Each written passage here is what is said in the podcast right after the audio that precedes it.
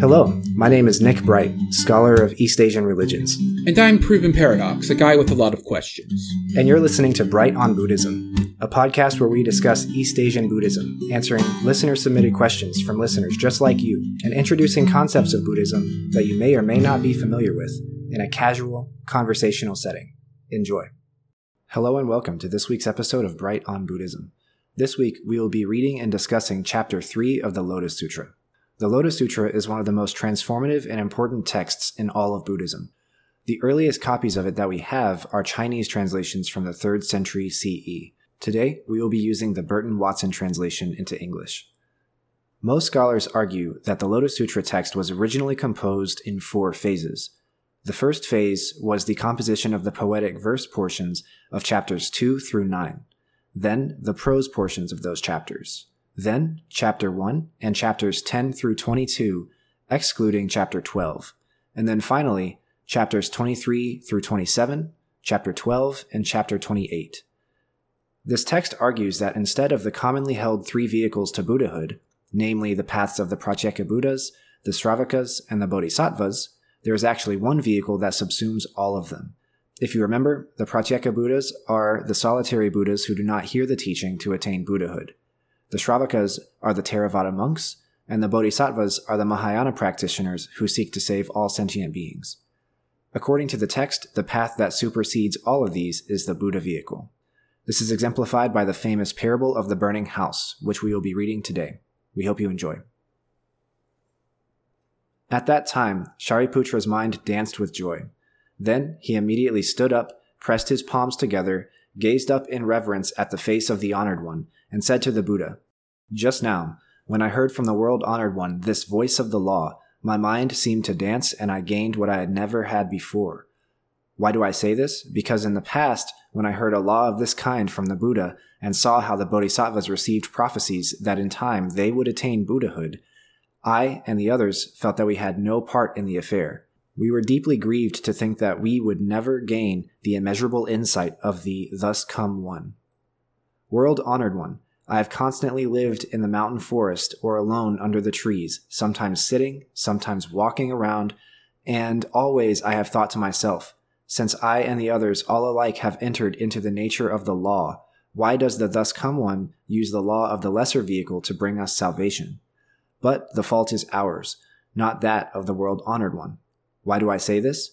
If we had been willing to wait until the true means for attaining Anuttara Samyak Sambodhi was preached, then we would surely have obtained release through the great vehicle. But we failed to understand that the Buddha was employing expedient means and preaching what was appropriate to the circumstances. So when we first heard the law of the Buddha, we immediately believed and accepted it, supposing that we had gained understanding. World honored one, for a long time now, all day and throughout the night, I have repeatedly taxed myself with this thought. But now, I have heard from the Buddha what I had never heard before, a law never known in the past, and it has ended all my doubts and regrets. My body and mind are at ease, and I have gained a wonderful feeling of peace and security.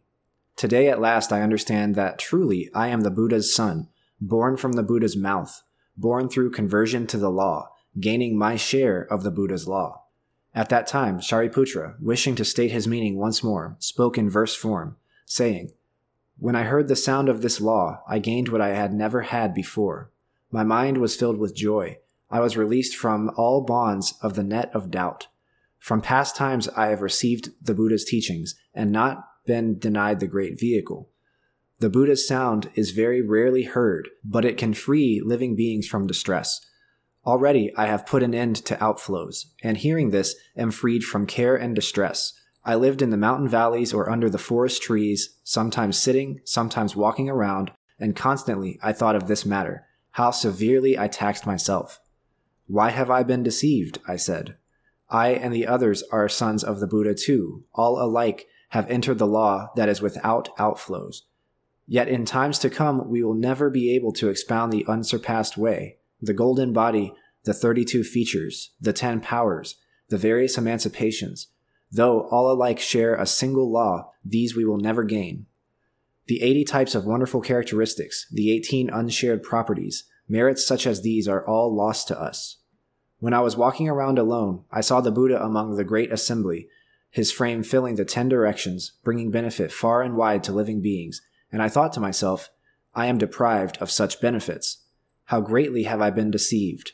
Constantly, day and night, whenever I pondered over this, I wanted to ask the world honored one whether I had indeed been deprived or not.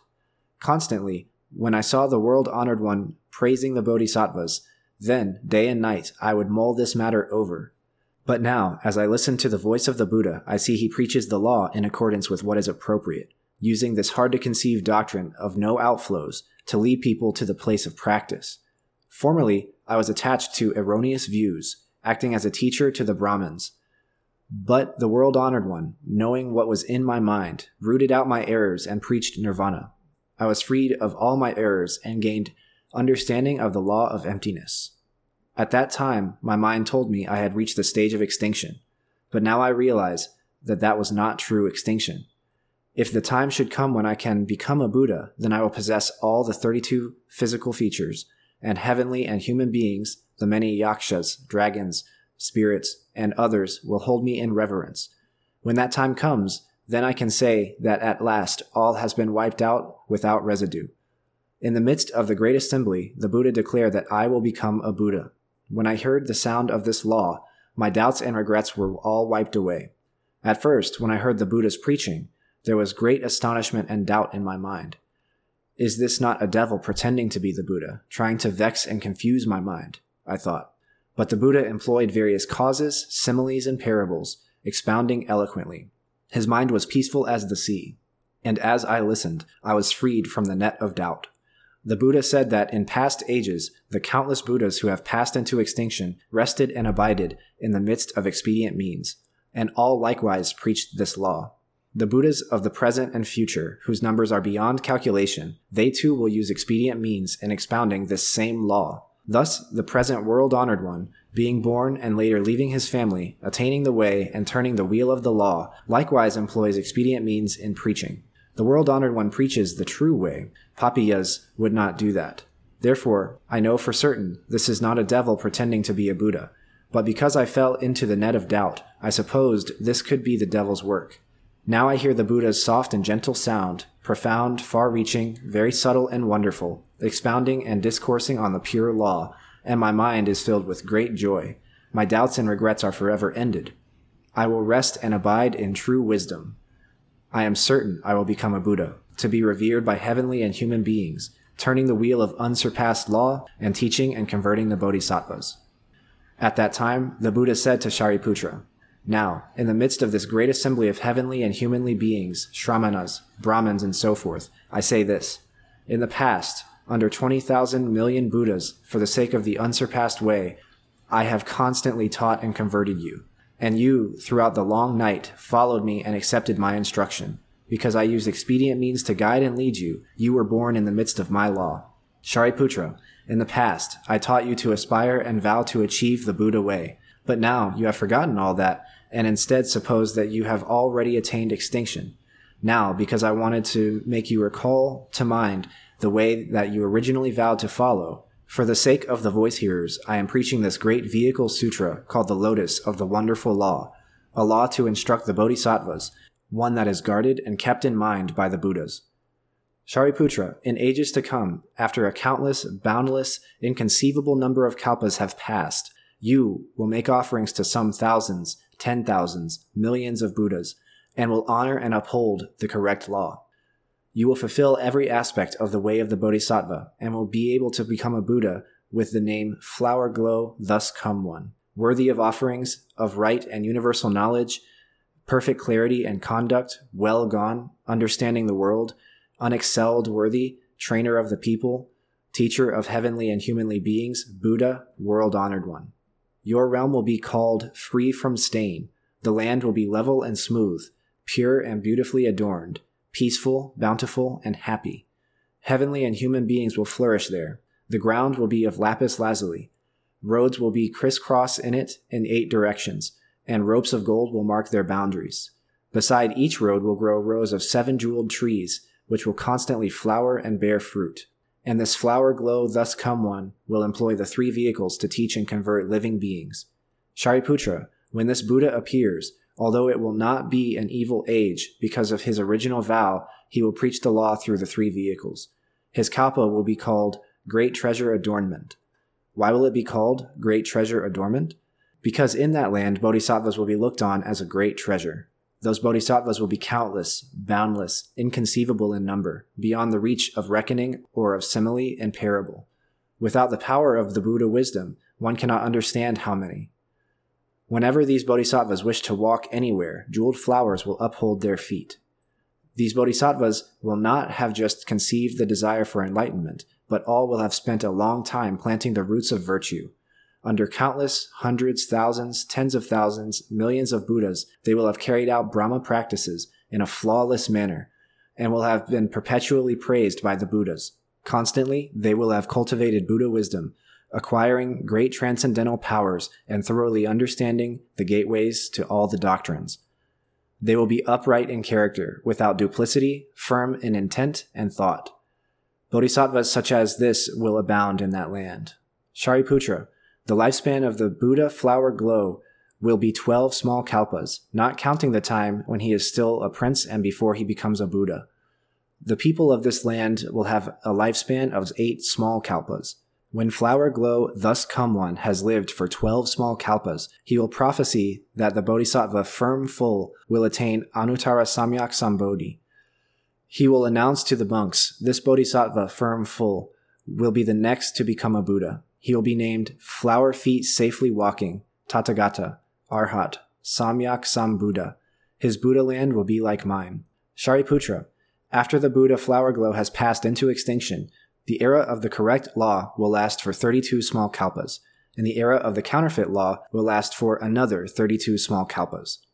At that time, the world honored one, wishing to state his meaning once more, spoke in verse form, saying, Shariputra, in ages to come, you will become a Buddha of universal wisdom, venerable, bearing the name Flower Glow, and you will save countless multitudes.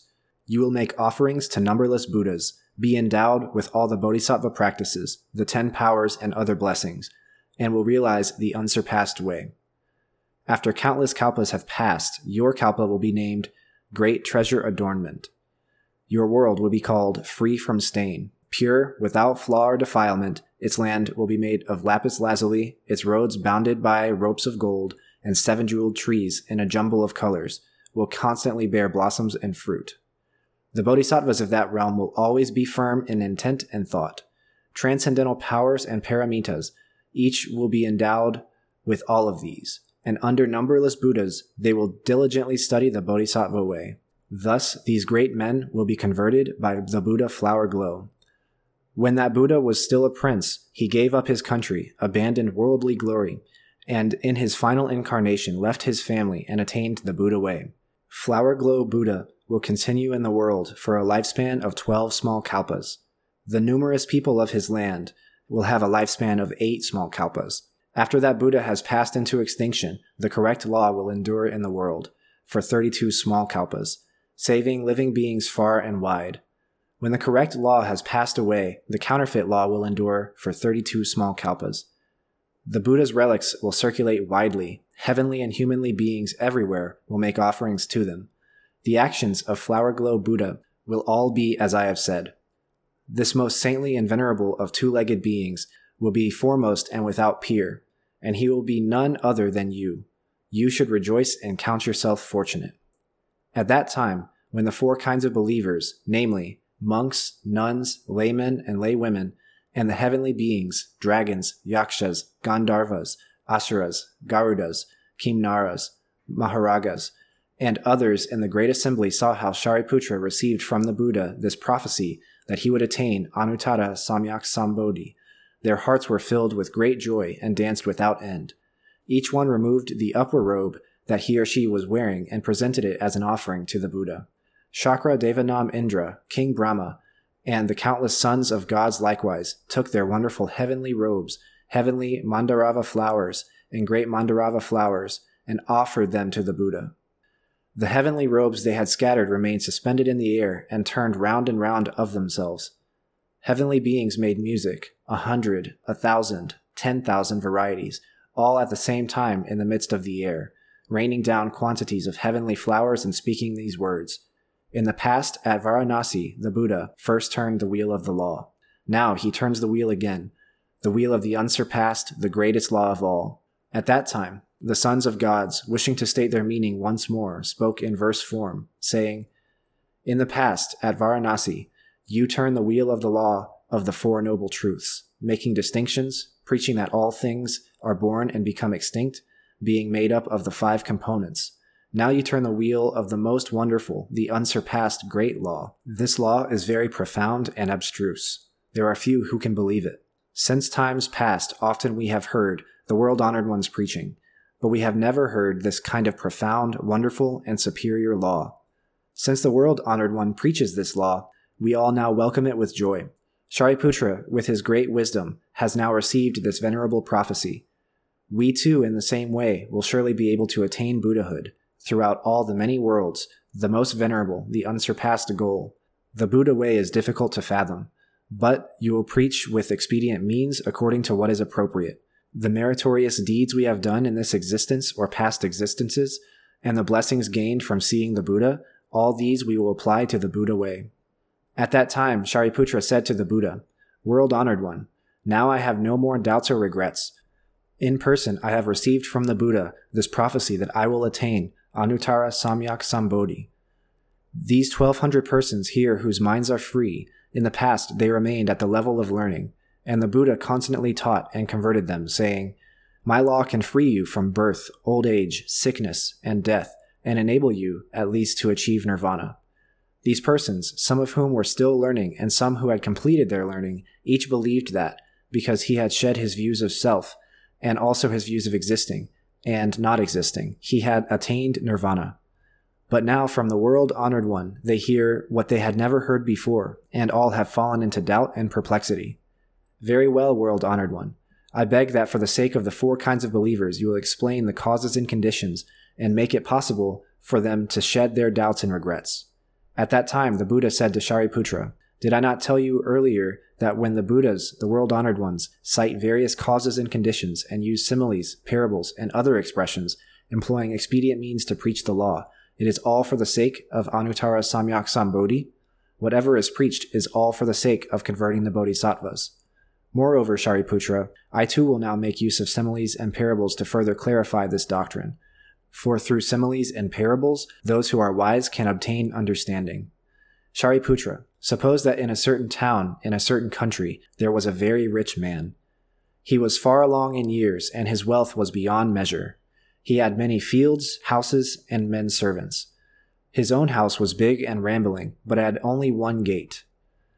A great many people, a hundred, two hundred, perhaps as many as five hundred, lived in the house.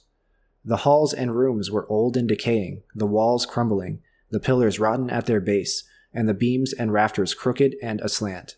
At that time, a fire suddenly broke out on all sides, spreading through the rooms of the house. The sons of the rich man, ten, twenty, perhaps thirty, were inside the house. When the rich man saw the huge flames leaping up on every side, he was greatly alarmed and fearful, and thought to himself, I can escape to safety through the flaming gate, but my sons are inside the burning house, enjoying themselves and playing games, unaware, unknowing, without alarm or fear. The fire is closing in on them. Suffering and pain threaten them, yet their minds have no sense of loathing or peril and they do not think of trying to escape. Shariputra, this rich man, thought to himself, I have strength in my body and arms. I can wrap them up in a robe or place them on a bench and carry them out of the house. And then again he thought, This house has only one gate, and moreover it is narrow and small. My sons are very young, they have no understanding, and they love their games, being so engrossed in them that they are likely to be burned in the fire. I must explain to them why I am fearful and alarmed. The house is already in flames, and I must get them out quickly, and not let them be burned up in the fire. Having thought in this way, he followed his plan and called to all his sons, saying, You must come out at once. But though the father was moved by pity and gave good words of instruction, the sons were absorbed in their games and unwilling to heed him. They had no alarm, no fright, and in the end no mind to leave the house. Moreover, they did not understand what the fire was, what the house was, what danger was. They merely raced about this way and that in play, and looked at their father without heeding him. At that time the rich man had this thought The house is already in flames from this huge fire. If I and my sons do not get out at once, we are certain to be burned. I must now invent some expedient means that will make it possible for the children to escape harm. The father understood his sons and knew what various toys and curious objects each child customarily liked and what would delight them. So he said to them, The kinds of playthings you like are rare and hard to find. If you do not take them when you can, you will surely regret it later. For example, things like these goat carts, deer carts, and ox carts. They are outside the gate now, where you can play with them. So you must come out of this burning house at once. Then, whatever ones you want, I will give them all to you. At that time, when the sons heard their father telling them about these rare playthings, because such things were just what they had wanted, each felt emboldened in heart, and, pushing and shoving one another, they all came wildly dashing out of the burning house. At this time, the rich man, seeing that his sons had gotten out safely, and all were seated on the open ground at the crossroads, and were no longer in danger, was greatly relieved, and his mind danced for joy. At that time, each of the sons said to his father, the playthings you promised us earlier, the goat carts and deer carts and ox carts, please give them to us now. Shariputra, at that time the rich man gave to each of his sons a large carriage of uniform size and quality. The carriages were tall and spacious and adorned with numerous jewels. A railing ran all around them, and bells hung from all four sides. A canopy was stretched over the top, which was also decorated with an assortment of precious jewels. Ropes of jewels twined around, a fringe of flowers hung down, and layers of cushions were spread inside, on which were placed vermilion pillows. Each carriage was drawn by a white ox, pure and clean in hide, handsome in form and of great strength, capable of pulling the carriage smoothly and properly at a pace fast as the wind. In addition, there were many grooms and servants to attend and guard the carriage. What was the reason for this? The rich man's wealth was limitless, and he had many kinds of storehouses that were all filled and overflowing.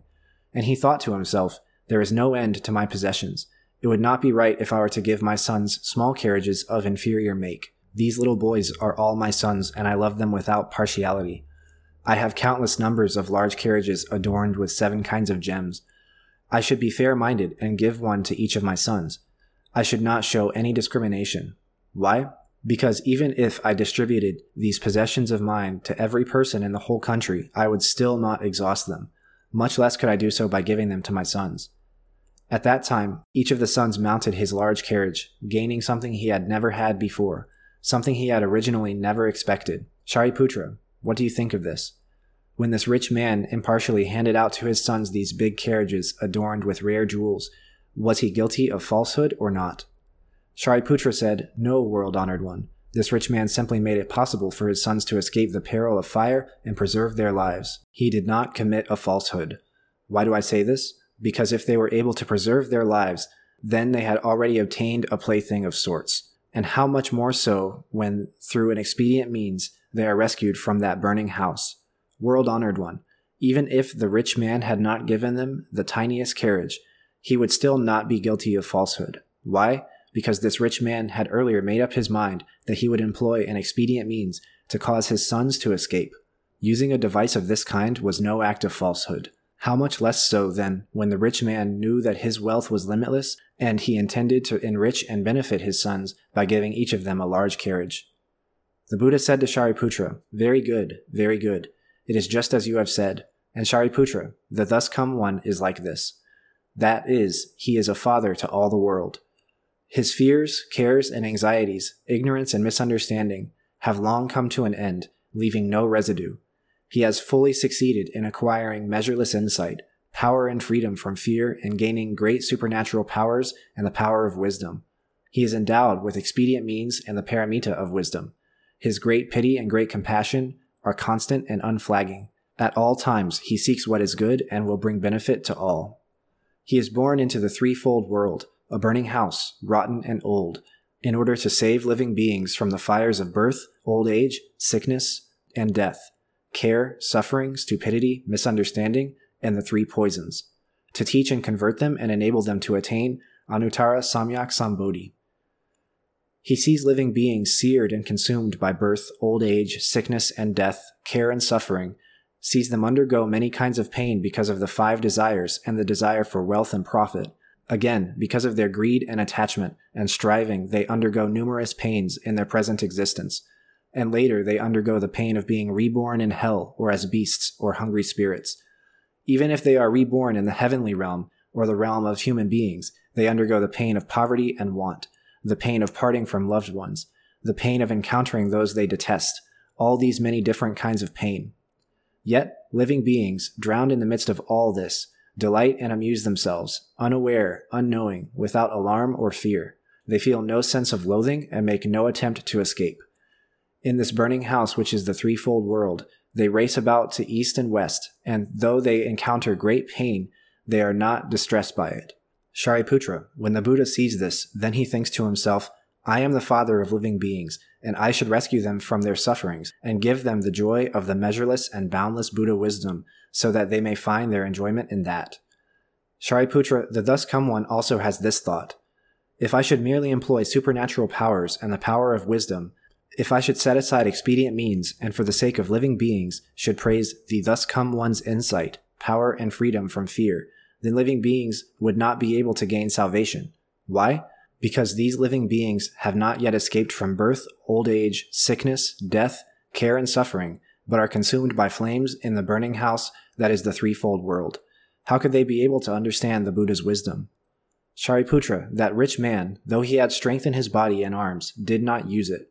He merely employed a carefully contrived expedient means and thus was able to rescue his sons from the peril of the burning house, and afterwards gave each of them a large carriage adorned with rare jewels and the thus come one does the same.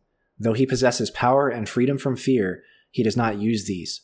He merely employs wisdom and expedient means to rescue living beings from the burning house of the threefold world, expounding to them the three vehicles the vehicle of the voice hearer, that of the Pratyeka Buddha, and that of the Buddha. He says to them, You must not be content to stay in this burning house of the threefold world. Do not be greedy for its coarse and shoddy forms sounds, scents, tastes, and sensations. If you become attached to them and learn to love them, you will be burned up. You must come out of this threefold world at once so that you can acquire the three vehicles the vehicle of the voice hearer, the Pratyeka Buddha, and the Buddha. I promise you now that you will get them, and that promise will never prove false. You have only to apply yourselves with diligent effort. The thus come one employs this expedient means to lure living beings into action. And then he says to them, you should understand that these doctrines of the three vehicles are all praised by the sages. They are free, without entanglements, leaving nothing further to depend on or seek. Mount these three vehicles, gain roots that are without outflows, gain powers, awareness, the way, meditation, emancipation, samadhis, and then enjoy yourselves. You will gain the delight of immeasurable peace and safety. Shariputra, if there are living beings who are inwardly wise in nature and who attend to the Buddha, the world honored one, hear the law, believe and accept it, and put forth diligent effort, desiring to escape quickly from the threefold world and seeking to attain nirvana, they should be called those who ride the vehicle of the voice hearer. They are like those sons who left the burning house in the hope of acquiring goat carts. If there are living beings who attend the Buddha, the world honored one, hear the law, believe and accept it, and put forth diligent effort, seeking wisdom that comes of itself, taking solitary delight in goodness and tranquility, and profoundly understanding the causes and conditions of all phenomena, they should be called those who ride the vehicle of the Pratyeka Buddha. They are like the sons who left the burning house in the hope of acquiring deer carts. If there are living beings who attend the Buddha, the world honored one, hear the law, believe and accept it, and put forth diligent effort, seeking comprehensive wisdom, Buddha wisdom, wisdom that comes of itself, teacherless wisdom, the insight of the thus come one, powers and freedom from fear, who pity and comfort countless living beings, bring benefit to heavenly and humanly beings, and save them all, they shall be called those who ride the great vehicle. Because the bodhisattvas seek this vehicle, they are called mahasattvas. They are like the sons who left the burning house in the hope of acquiring ox carts. Shariputra, that rich man, seeing that his sons had all gotten out of the burning house safely and were no longer threatened, recalled that his wealth was immeasurable and presented each of his sons with a large carriage and the thus come one does likewise. He is the father of all living beings. When he sees that countless thousands of millions of living beings through the gateway of the Buddha's teaching can escape the pains of the threefold world, the fearful and perilous road, and gain delights of nirvana, the thus come one at that time has this thought I possess measureless, boundless wisdom, power, fearlessness, the storehouse of the law of the Buddhas. These living beings are all my sons. I will give the great vehicle to all of them equally, so that there will not be those who gain extinction by themselves, but that all may do so through the extinction of the thus come one. To all the living beings who have escaped from the threefold world, he then gives the delightful gifts of the meditation, emancipation, and so forth of the Buddhas. All these are uniform in characteristics, uniform in type, praised by the sages, capable of producing pure, wonderful, supreme delight. Shariputra, that rich man first used three types of carriages to entice his sons, but later he gave them just the large carriage, adorned with jewels, the safest, most comfortable kind of all. Despite this, that rich man was not guilty of falsehood. The thus come one does the same, and he is without falsehood. First, he preaches the three vehicles to attract and guide living beings, but later he employs just the great vehicle to save them. Why? The thus come one possesses measureless wisdom, power, freedom from fear, the storehouse of the law. He is capable of giving to all living beings the law of the great vehicle. But not all of them are capable of receiving it. Shariputra, for this reason, you should understand that the Buddhas employ the power of expedient means, and because they do so, they make distinctions in the one Buddha vehicle and preach it as three. The Buddha, wishing to state his meaning once more, spoke in verse form, saying, Suppose there was a rich man who had a large house. This house was very old and decayed and dilapidated as well. The halls, though lofty, were in dangerous condition. The bases of the pillars had rotted, beams and rafters were slanting and askew. Foundations and steps were crumbling. Walls were cracked and gaping, and the plaster had fallen off of them. The roof thatch was in disrepair or missing. The tips of the eaves had dropped off. The fences surrounding it were crooked or collapsed, and heaped rubbish was piled all around. Some 500 persons lived in the house kites, owls, hawks, eagles, crows, magpies, doves, pigeons, lizards, snakes, vipers, scorpions, centipedes, and millipedes, newts and ground beetles, weasels, raccoon dogs, mice, rats, hordes of evil creatures scurried this way and that. Places that stank of excrement overflowed in streams of filth, where dung beetles and other creatures gathered. Foxes, wolves, and jackals gnawed and trampled in the filth or tore apart dead bodies, scattering bones and flesh about. Because of this, packs of dogs came racing to the spot to snatch and tear, driven by hunger and fear, searching everywhere for food fighting, struggling, seizing, baring their teeth, snarling, and howling. That house was fearful, frightening, so altered was its aspect. In every part of it, there were goblins and trolls, yakshas, and evil spirits who feed on human flesh or on poisonous creatures. The various evil birds and beasts bore offspring, hatched and nursed them, each hiding and protecting its young. But the yakshas outdid one another in their haste to seize and eat them. And when they had eaten their fill, their evil hearts became fiercer than ever. The sound of their wrangling and contention was terrifying indeed. Kumbhanda demons crouched on clumps of earth or leaped one or two feet off the ground, idling, wandering here and there, amusing themselves according to their whim. Sometimes they seized a dog by two of its legs and beat it till it had lost its voice, or planted their feet on the dog's neck, terrifying it for their own delight. And there were demons with large, tall bodies, naked in form, black and emaciated, constantly living there, who would cry out in loud, ugly voices, shouting and demanding food. There were other demons whose throats were like needles, or still other demons with heads like the head of an ox, some feeding on human flesh, others devouring dogs, their hair tangled like weeds, cruel, baleful, ferocious, driven by hunger and thirst, they dashed about shrieking and howling. The yakshas and starving spirits and the various evil birds and beasts hungrily pressed forward in all directions, peering out at the windows. Such were the perils of this house, threats and terrors beyond measure. This house, old and rotting, belonged to a certain man, and that man had gone near by and had not been out for long when a fire suddenly broke out in the house. In one moment, from all four sides, the flames rose up in a mass. Ridge poles, beams, rafters, pillars exploded with a roar, quivering, splitting, broke in two, and came tumbling down as walls and partitions collapsed. The various demons and spirits lifted their voices in a great wail. The hawks, eagles, and other birds, the Kumbhanda demons, were filled with panic and terror, not knowing how to escape. The evil beasts and poisonous creatures hid in their holes and dens, and the Pishacha demons who were also living there, because they had done so little that was good, were oppressed by the flames, and attacked one another, drinking blood and gobbling flesh. The jackals and their like were already dead by this time, and the larger of the evil beasts vied in devouring them. Foul smoke swirled and billowed up, filling the house on every side. The centipedes and millipedes, the poisonous snakes and their kind, scorched by the flames, came scurrying out of their lairs, whereupon the Kumbhanda demons pounced on them and ate them. In addition, the starving spirits, the fire raging about their heads, hungry, thirsty, tormented by the heat, raced this way and that in terror and confusion. Such was the state of that house, truly frightening and fearful. Malicious injury, the havoc of the fire, many ills, not just one, afflicted it. At this time, the owner of the house was standing outside the gate when he heard someone say, A while ago, your various sons, in order to play their games, went inside the house. They are very young and lack understanding, and will be wrapped up in their amusements.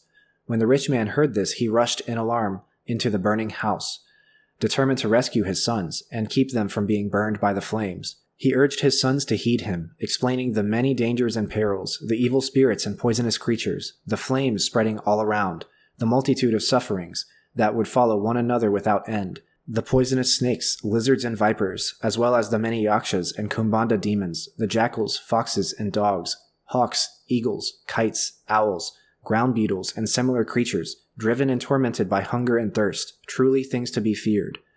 His sons could not stay in such a perilous place, much less when it was all on fire. But the sons had no understanding, and though they had heard their father's warnings, they continued, engrossed in their amusements, never ceasing their games. At that time the rich man thought to himself, My sons behave in this manner, adding to my grief and anguish. In this house at present there is not a single joy, and yet my sons, wrapped up in their games, refuse to heed my instructions and will be destroyed by the fire. Then it occurred to him to devise some expedient means, and he said to his sons, I have many kinds of rare and marvelous toys, wonderful jeweled carriages, goat carts, deer carts, carts drawn by big oxen. They are outside the gate right now. You must come out and see them. I have fashioned these carts explicitly for you. You may enjoy whichever you choose and play with them as you like. When the sons heard this description of the carts, at once they vied with one another in dashing out of the house, till they reached the open ground, away from all peril and danger. When the rich man saw that his sons had escaped from the burning house and were standing in the crossroads, he seated himself on a lion's seat, congratulating himself in these words Now I am content and happy. These sons of mine have been very difficult to raise. Ignorant, youthful, without understanding, they entered that perilous house with its many poisonous creatures and its goblins to be feared. The roaring flames of the great fire rose up on all four sides, yet those sons of mine still clung to their games. But now I have saved them, caused them to escape from danger. That is the reason, good people, I am content and happy. At that time, the sons, seeing their father comfortably seated, all went to where he was and said to him, Please give us the three kinds of jeweled carriages you promised us earlier. You said, if we came out of the house, you'd give us three kinds of carts, and we could choose whichever we wished. Now is the time to give them to us. The rich man was very wealthy, and had many storehouses. With gold, silver, lapis lazuli, seashells, agate, and other such precious things, he fashioned large carriages, beautifully adorned and decorated, with railings running around them, and bells hanging from all sides, ropes of gold twisted and twined, nets of pearls stretched over the top, and fringes of golden flowers hung down everywhere. Multicolored decorations wound around and encircled the carriages. Soft silks and gauzes served for cushions, with fine felts of the most wonderful make, valued at thousands or millions, gleaming white and pure to spread over them. There were large white oxen, sleek, stalwart, of great strength, handsome in form, to draw the jeweled carriages, and numerous grooms and attendants to accompany and guard them. These wonderful carriages the man presented to each of his sons alike. The sons at that time danced for joy, mounting the jeweled carriages, driving off in all directions, delighting and amusing themselves freely and without hindrance. I say this to you, Shariputra. I am like this rich man. I, most venerable of all sages, am the father of this world, and all living beings are my children. But they are deeply attached to worldly pleasures and lacking in minds of wisdom.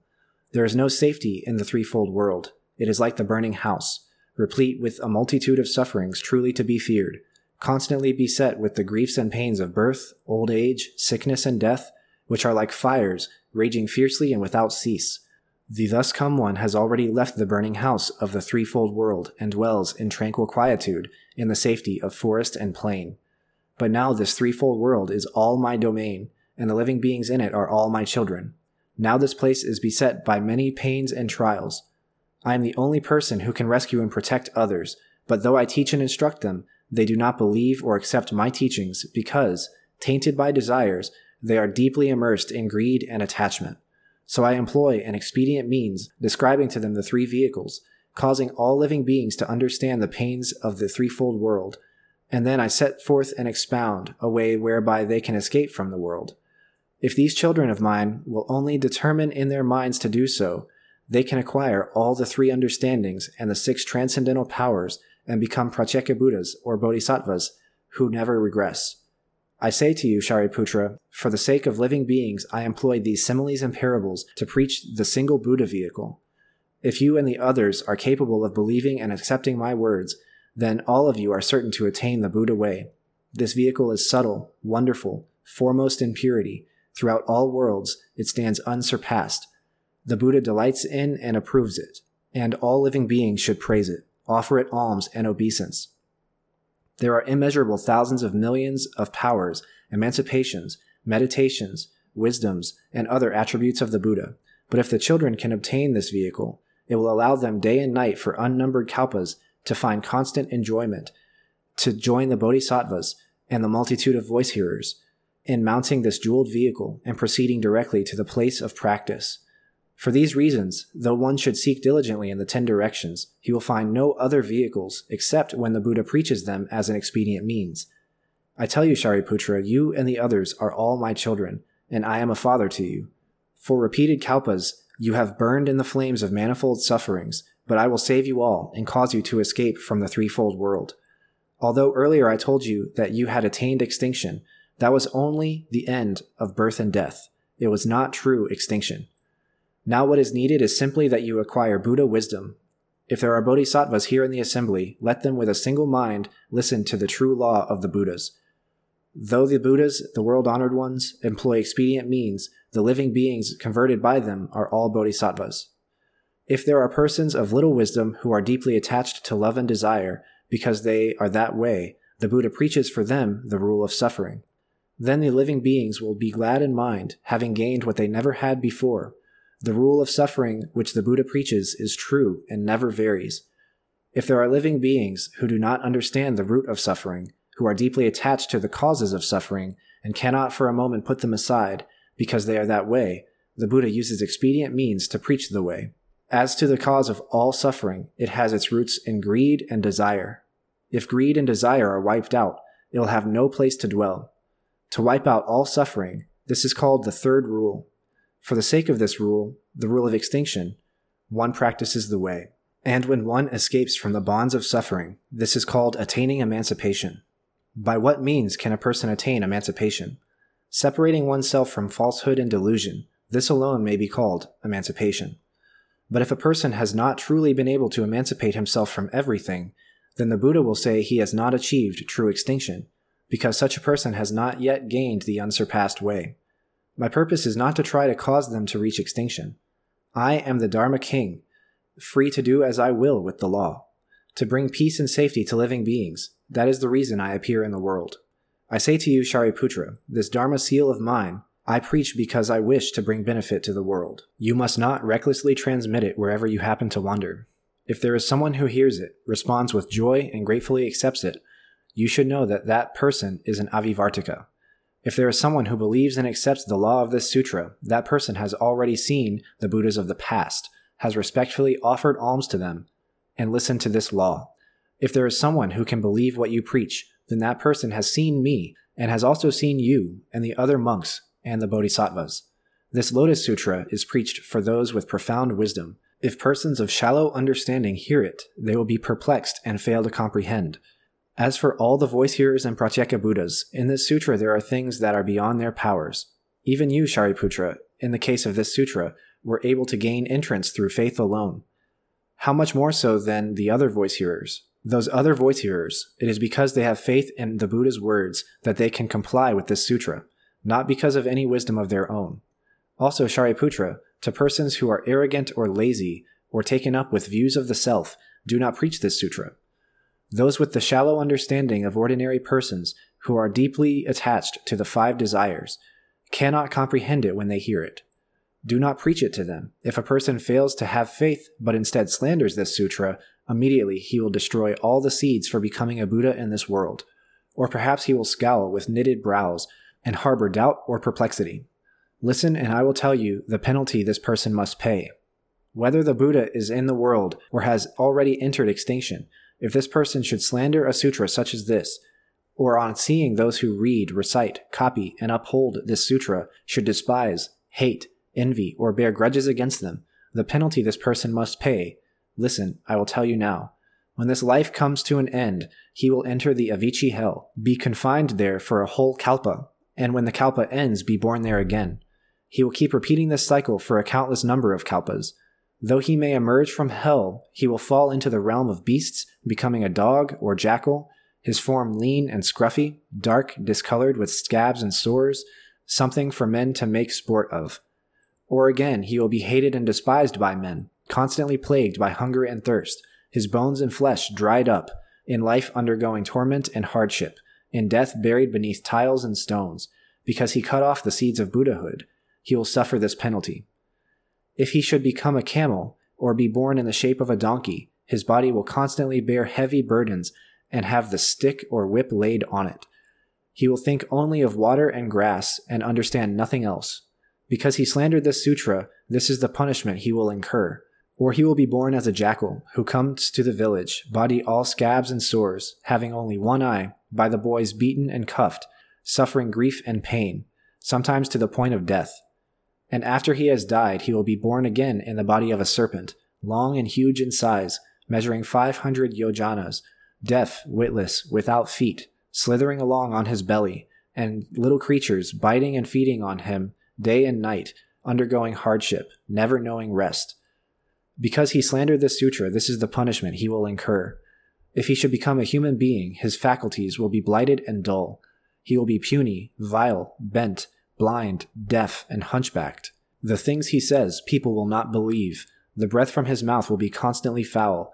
He will be possessed by devils, poor and lowly, ordered around by others, plagued by many ailments, thin and gaunt, having no one to turn to. Though he attached himself to others, they would never think of him. Though he might gain something, he would at once lose or forget it.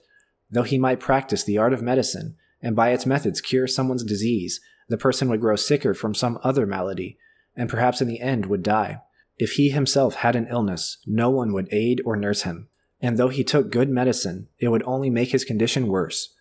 If others should turn against him, he would find himself plundered and robbed, his sins would be such that they would bring unexpected disaster on him. A sinful person of this sort will never see the Buddha, the king of the many sages, preaching the law, teaching and converting.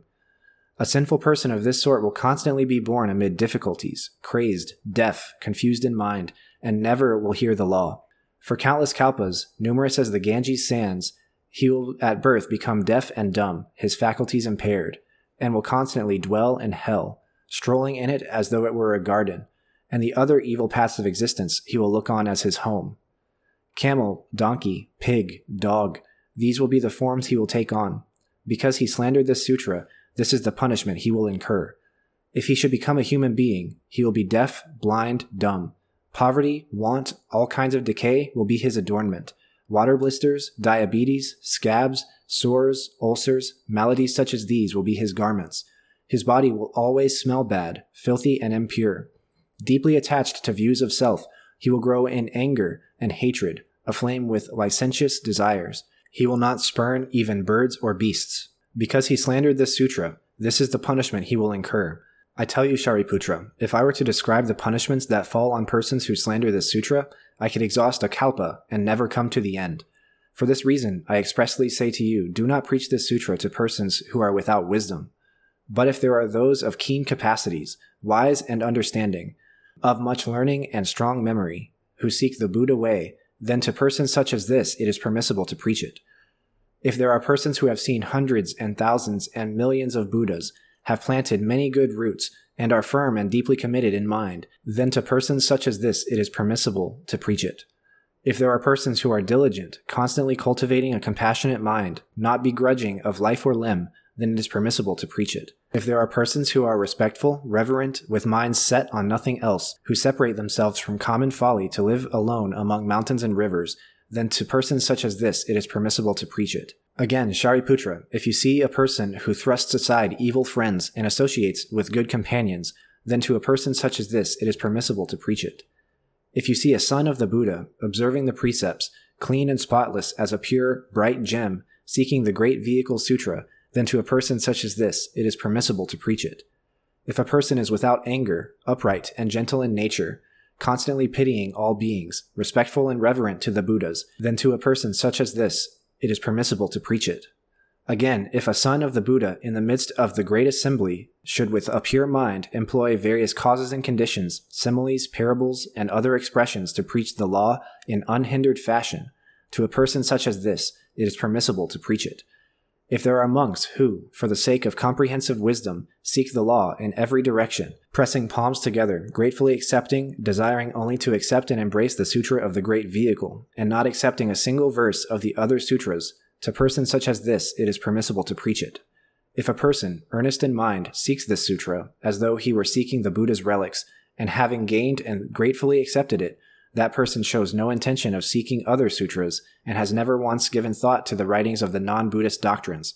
To a person such as this, it is permissible to preach it. I tell you, Shariputra, if I described all the characteristics of those who seek the Buddha way, I would exhaust a kalpa and never be done.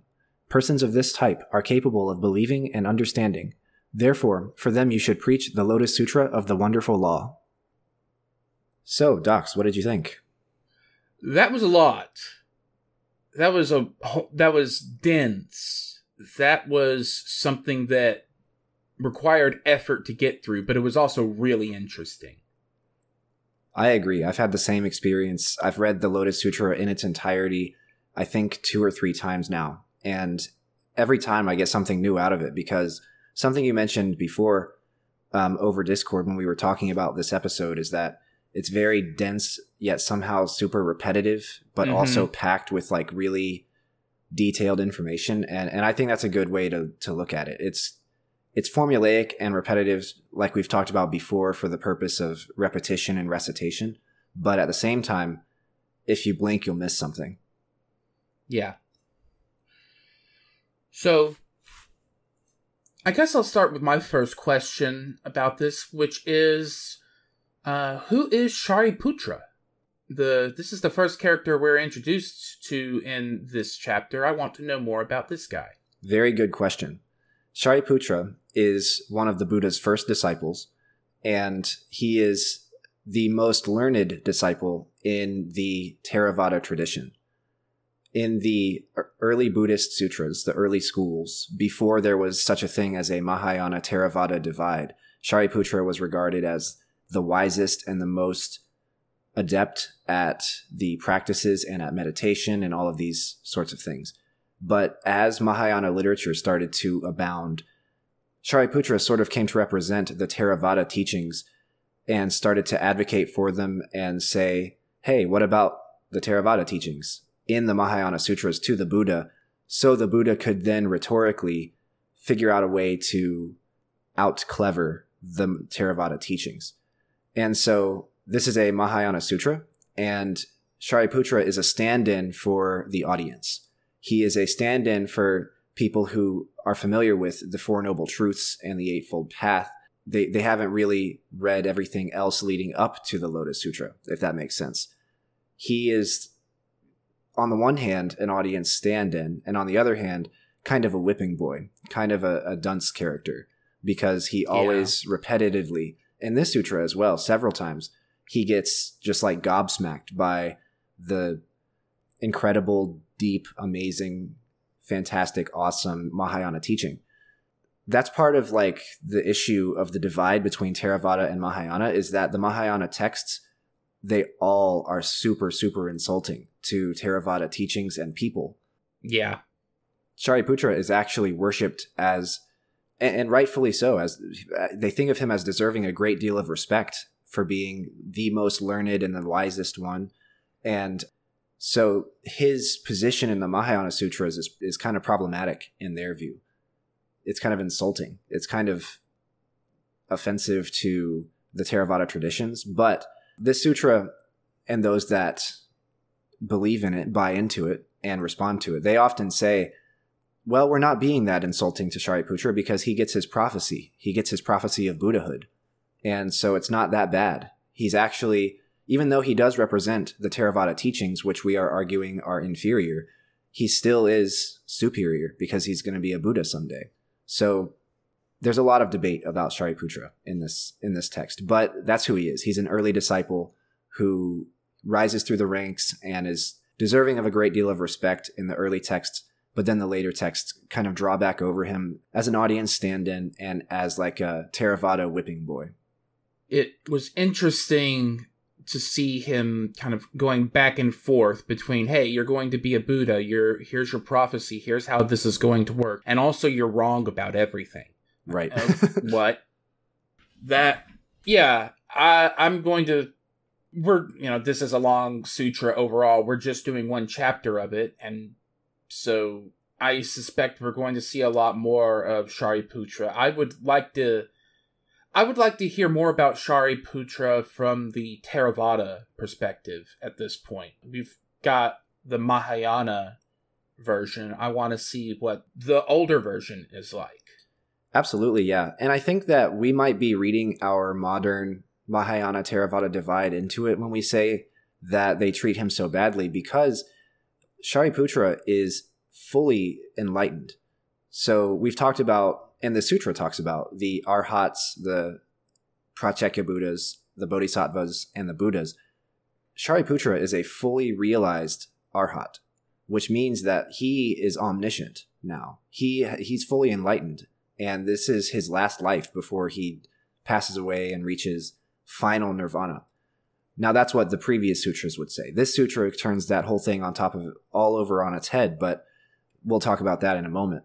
But Shariputra is a fully realized arhat. He's and and this sutra doesn't really mention that. They don't often go into the the CV or the resume of the characters that they name in the assembly around the Buddha, but he is fully like the most realized arhat in the crowd. And so it's kind of there is some respect given to that aspect to it, but there's also turning the entire arhat path on its head. And so since this text was written in, you know, the second, third, fourth, fifth centuries AD, we might be reading a little bit of our modern conception of the divide back into that time when those divides may not have been so distinct and may not have been so sharp.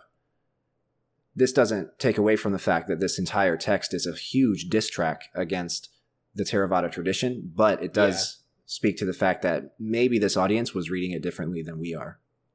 Because they didn't have 1800 years of history to inform that reading like we have. Well, for what it's worth, I also didn't have that 1800 years of history to inform my reading because I don't know that history. I haven't studied it. And even without that, ooh, the, I can see like this is mean to the Theravada mis- uh, traditions. Absolutely. Like, you don't need that history to see that this is not a kind representation of that tradition. So yeah, like yeah, I kind of totally understand why Theravada folks would be real mad about this. Yeah, they actually regard this text as apocryphal. And it's not just because of the fact that the text is so critical of the Theravada path. In fact, one of their strongest critiques comes up about a chapter later in the text where it's actually chapter 16. It's called the Immeasurable Life chapter. That chapter argues that the historical Buddha that we had was actually not a person who went through infinite rebirths, accrued merit, became a Buddha, and entered final nirvana never to return. The previous texts and the Theravada tradition argues that that's how that works. You spend many, many lifetimes studying and working and meditating and doing good works, and then whenever you have gotten to the top of your karmic mountain, so to speak, then you you pass away into final nirvana and you don't come back. You have exited samsara and you're done. And that's the ideal, right? You've gone from samsara to nirvana. But because the Mahayana has problematized the duality between samsara and nirvana so much leading up to this text, and because there have been all of these other really trippy Mahayana sutras that involve different universes and different realms and different worlds and other things that we'll see whenever we read texts like the Vimalakirti Sutra, when we read more chapters out of this sutra, things like that. Because of that, they start to redefine the position of the Buddha in the cosmology. And they argue that this Buddha, the Shakyamuni Buddha, is actually the manifestation of a primordial Buddha who has an immeasurable lifespan. And he only arises in the world when he's needed. And then he kind of comes out of the world as like a skillful means all of the rebirths of Shakyamuni Buddha in the past, as documented by these texts called the Jataka tales, tales of past lives, and the life of the Buddha as we know it, the being born into a rich family, a palace, and then leaving the palace, and then studying and enlightening people and preaching the Lotus Sutra, the whole story, all of that was a skillful means to enlighten people. All of that was an expedient means to cause people to be interested in becoming enlightened and escaping the burning house, so to speak. And they argue that that violates the truth of impermanence and the truth of emptiness. They argue that an immeasurable primordial Buddha is an unchanging thing, and you can't have an unchanging thing. And it, they also argue that it violates just the very nature of like rebirth as it's been conceived, because this primordial Buddha he's not really born and reborn, if that makes sense. He kind of is the cornerstone of the Dharma manifest. And that's a redefinition of the Dharma that a lot of Theravada people are kind of uncomfortable with. And so they, they critique this text as being a complete Mahayana invention. So let's talk a little bit about the names in this sutra. So we have, you know, Shariputra and several other names that are not really translated, but then we get names like in this translation, Flower Glow Thus Come One, and then a realm that's called Free from Stain or Great Treasure Adornment. We talked a bit about this before actually starting to record this. We came at the we come to pretty different conclusions on these naming conventions. I come at this primarily as a fiction writer at this point, and this kind of naming convention is really interesting to me. This, I'm not sure how else to say it. I like the way these names come out, and I often use in my own writing names that have actual literal meanings and are often, you know, claimed or earned names that come after being named at childhood. So this kind of thing is cool to me, but is this what a native speaker would think of when they see these names? Yeah, that's that speaks to where my perspective is a little bit different. Anytime that I read a sutra that's been translated into English, I always get a little bit like it's a little pet peeve of mine whenever I see names like that have been translated into the kind of the substituent parts of that name as they would correspond to English. So the example that I use is that like my name is Nicholas and that is a Greek word that roughly translates to victory of the people and I don't really want to be called or thought of as victory of the people because that's just like clunky and awkward and it doesn't really it's not my identity. So I always I think that names proper nouns in general really are something that is supposed to be left untranslated in scholarship so that you can have consistency and like the ability to cross reference more easily. The other reason for that is that these translations are difficult and dubious sometimes. So what one translator will call flower glow thus come one, another translator might call gleaming blossom tathagata or something like that and free from stain might be perfectly clean or something like that. These are very interpretive and contentious, and that makes it a lot harder to see if flower glow bodhisattva comes up in other texts. If you want to do a text search of another sutra and find and find him, you can't because he might be called Gleaming Blossom, and you won't and you wouldn't know that. And the other thing that kind of makes me upset about it is that Shariputra and other characters are left untranslated, but these bodhisattvas that are in the assembly and also like these prophesized bodhisattvas in the future, they are fully translated. And that's just an inconsistency. If you're going to not translate Shariputra, then you shouldn't translate, you know, Flower Glow either. Especially since actually Shariputra and Flower Glow are the same person. So I think that that's one of my biggest critiques with like the readability of this text. I can understand why one might do it because it increases accessibility. I think that people get intimidated by super long Sanskrit names. I know that I do. And when I'm doing the readings of the sutras, I prefer actually the English translated ones because they're easier for me to say without tripping.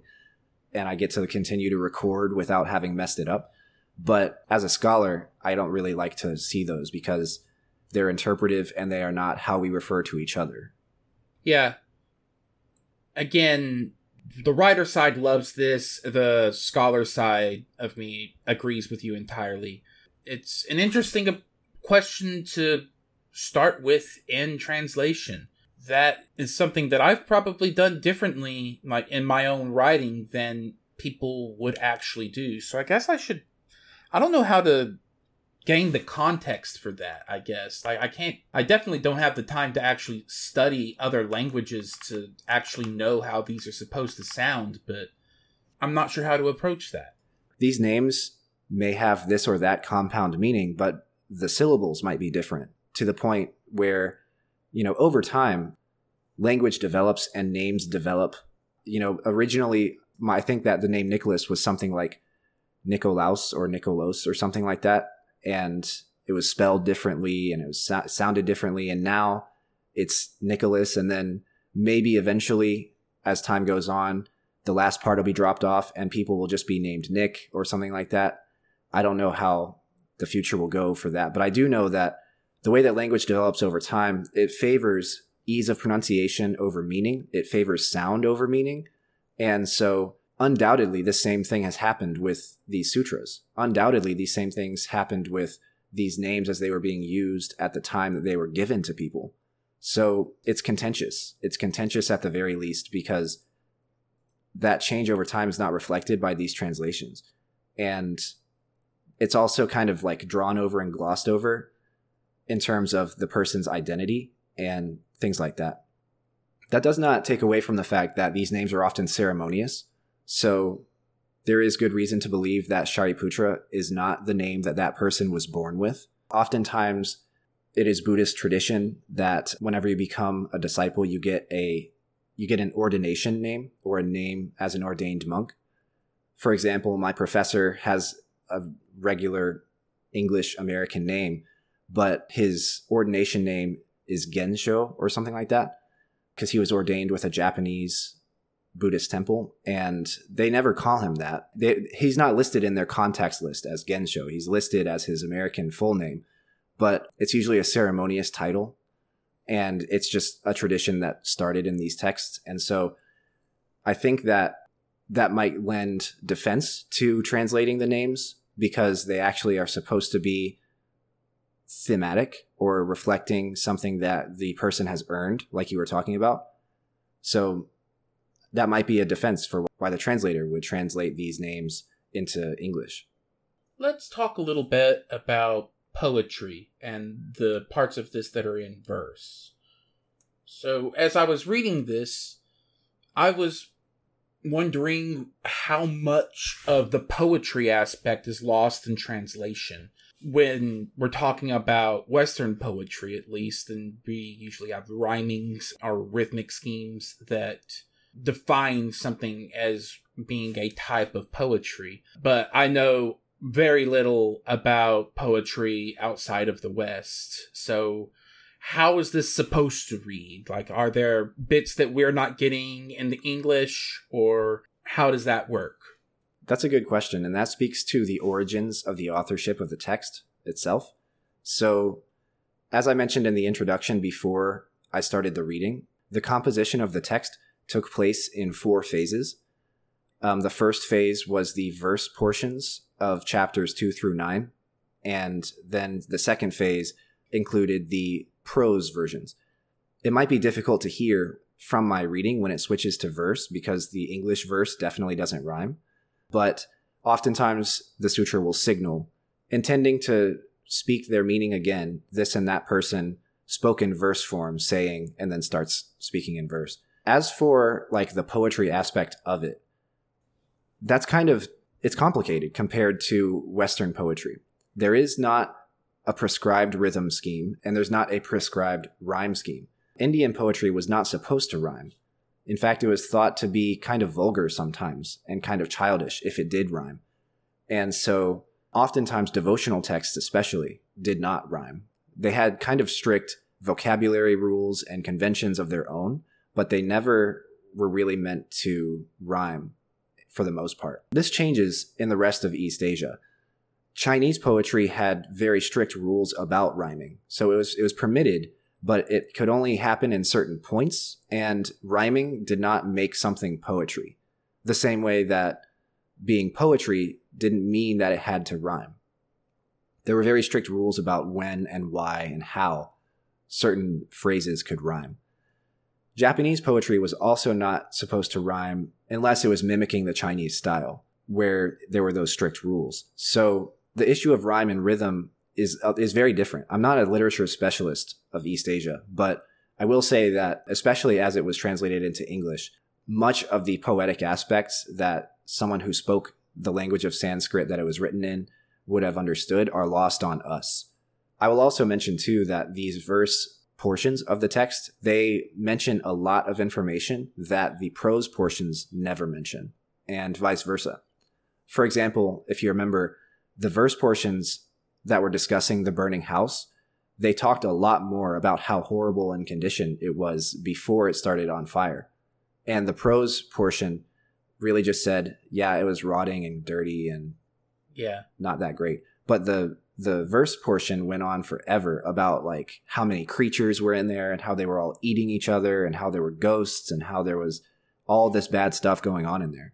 Yeah, it turned really vicious at that point. Like I yep. was really surprised at that. It seemed like what was happening was during the prose version they were focusing on the human world and then during the verse portion they added in the Naraka and Hungry Ghosts to the to the equation. Yeah, I will say this: the um, the issue of Naraka is that there is not just one Buddhist hell. There's actually a, a great many, um, mm-hmm. including Naraka.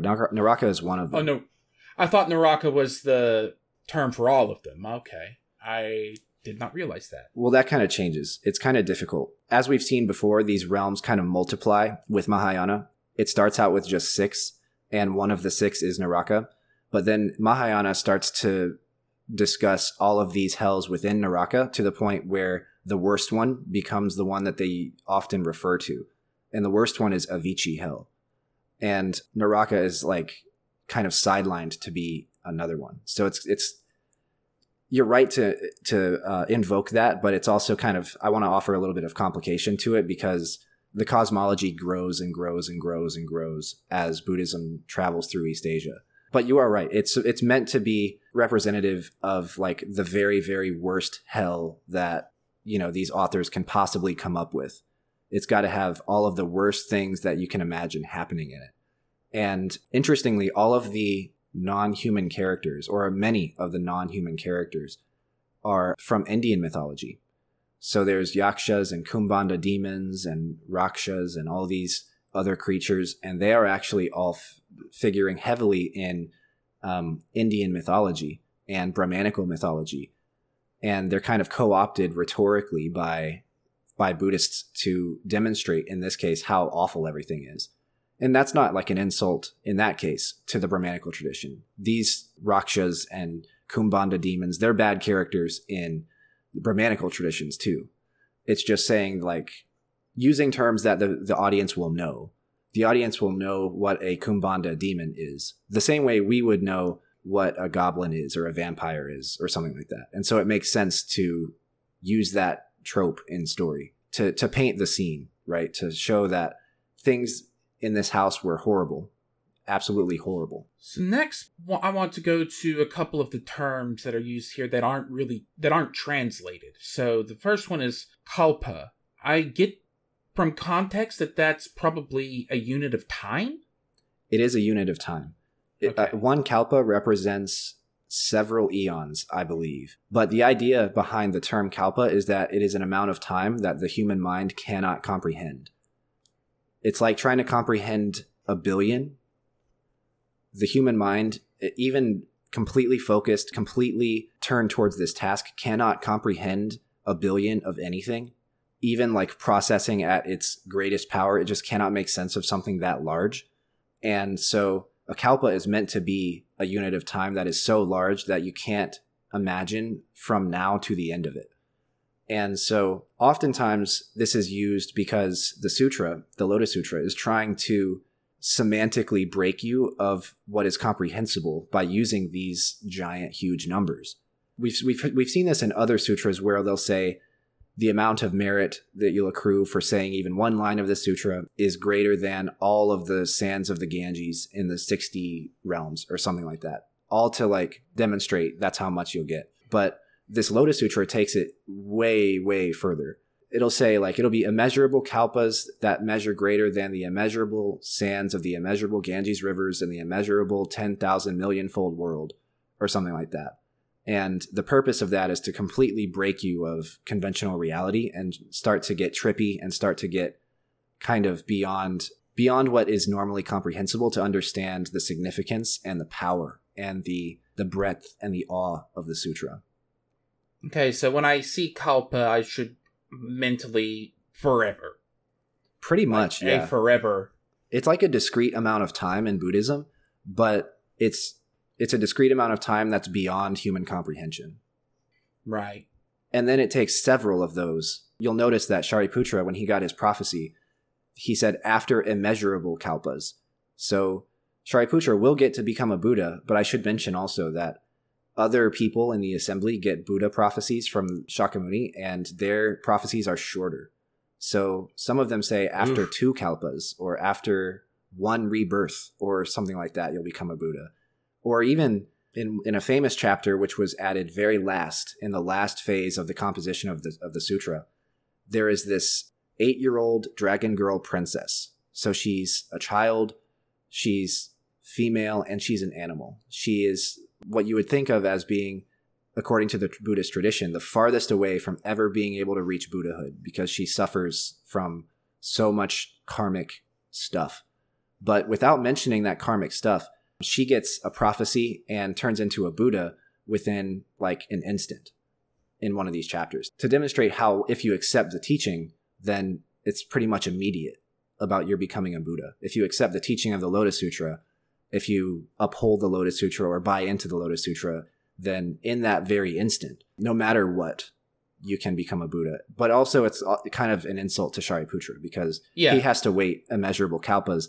but then this like eight year old girl who is also a lizard can do it right now. yeah, it seems like just another way to kick Sariputra again. Yeah. That's just mean at that point.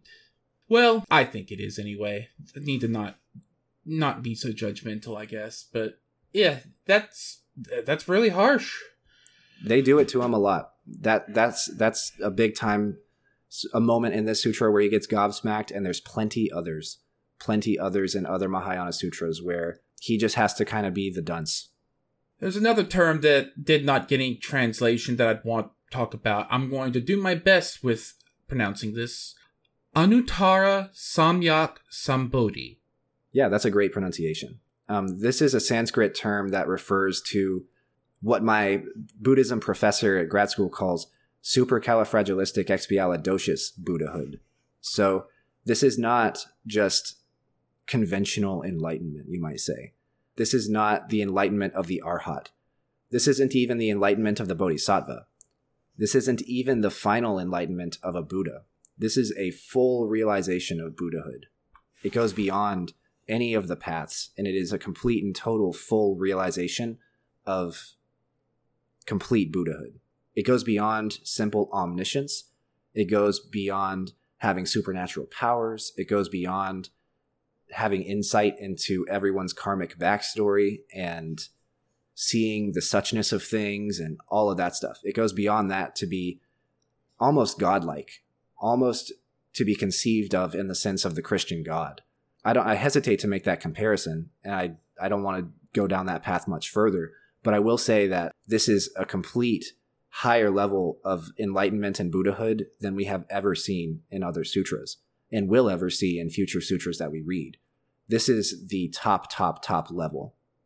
Gotcha. I thought that would be the case because of that term Bodhi in there. I noticed that's like, okay, this is some form of enlightenment, but then the rest of the word doesn't parse really. Yeah, it's kind of best thought of as being together as one term because it it does you can kind of break it apart into its components and find modifiers for the Bodhi and you know find like a dependent clause in there but basically the purpose of the term is to supersede the conventional four stages of awakening we've not really discussed these but they have come up in some of the texts that we've talked about the four stages of awakening according to the early tradition are the awakening of the stream enterer somebody who has just kind of joined up with Buddhism. They kind of are reading about it, studying it, doing the rituals, but they haven't really fully become enlightened or even started to become enlightened gradually, if that makes sense. They're kind of part of it, but they're not there yet. Then there's the once returner who has he or she has really attenuated ill will and sensual desires, but they're still attached in a lot of ways. And the once returner part implies that they're going to be reborn one more time. And then there's the non returner for whom this is your last life and you're right at the doorstep of enlightenment. And then the last stage is the arhat, which is the full realization of enlightenment. In past sutras, bodhisattvahood has been used to supersede the arhat. So the arhat is enlightenment in the conventional sense of omniscience and realizing the non arising of all dharmas and things like that. And then bodhisattvahood goes beyond that to include other sentient beings. And then beyond that, even, is Anuttara Samyak Sambodhi, full realized Buddhahood. I want to talk a bit about how meta this sutra gets. So, this sutra talks to itself at a couple of points, talks about itself at a couple of points. So there's in, like instructions on who to even teach this to. Like there's a lot of people that the sutra just is not supposed to be revealed to. And then it's talking about the merit that the sutra gives and also the really harsh punishments for slandering the sutra. So, what's going on here? Yeah, the sutra is always talking about itself and I wish I had a good reason or explanation for it, but there isn't one. There just simply isn't one. This is the only sutra that does this to this extent. It's very typical of Mahayana sutras for the ending part to be something like if this sutra is taught, if you speak even one word of it, if you memorize even one word of it, all these good things will happen to you. If you slander it, all these bad things will happen to you. That takes up about like a paragraph at the end and then it's over with. But this sutra, from the very beginning is always talking about the Lotus Sutra. The book you're holding, the Lotus Sutra text in your hands, is talking about the Lotus Sutra. And it's talking about it as though that is something that is different and distinct from the text that you're holding in your hands. So the question is in the Lotus Sutra, when the Buddha says, I'm going to preach the Lotus Sutra, I will preach the Lotus Sutra, I have preached the Lotus Sutra, whatever, when does he actually preach it? what pages is, are the Lotus Sutra out of the text you're holding? And there are no really good answers for that. This is a very, very meta sutra, and it's an, it's normal for other texts to have instructions about what to do with the text, but not nearly to the extent of this one. As you remember, there's all these instructions about people who have certain levels of understanding.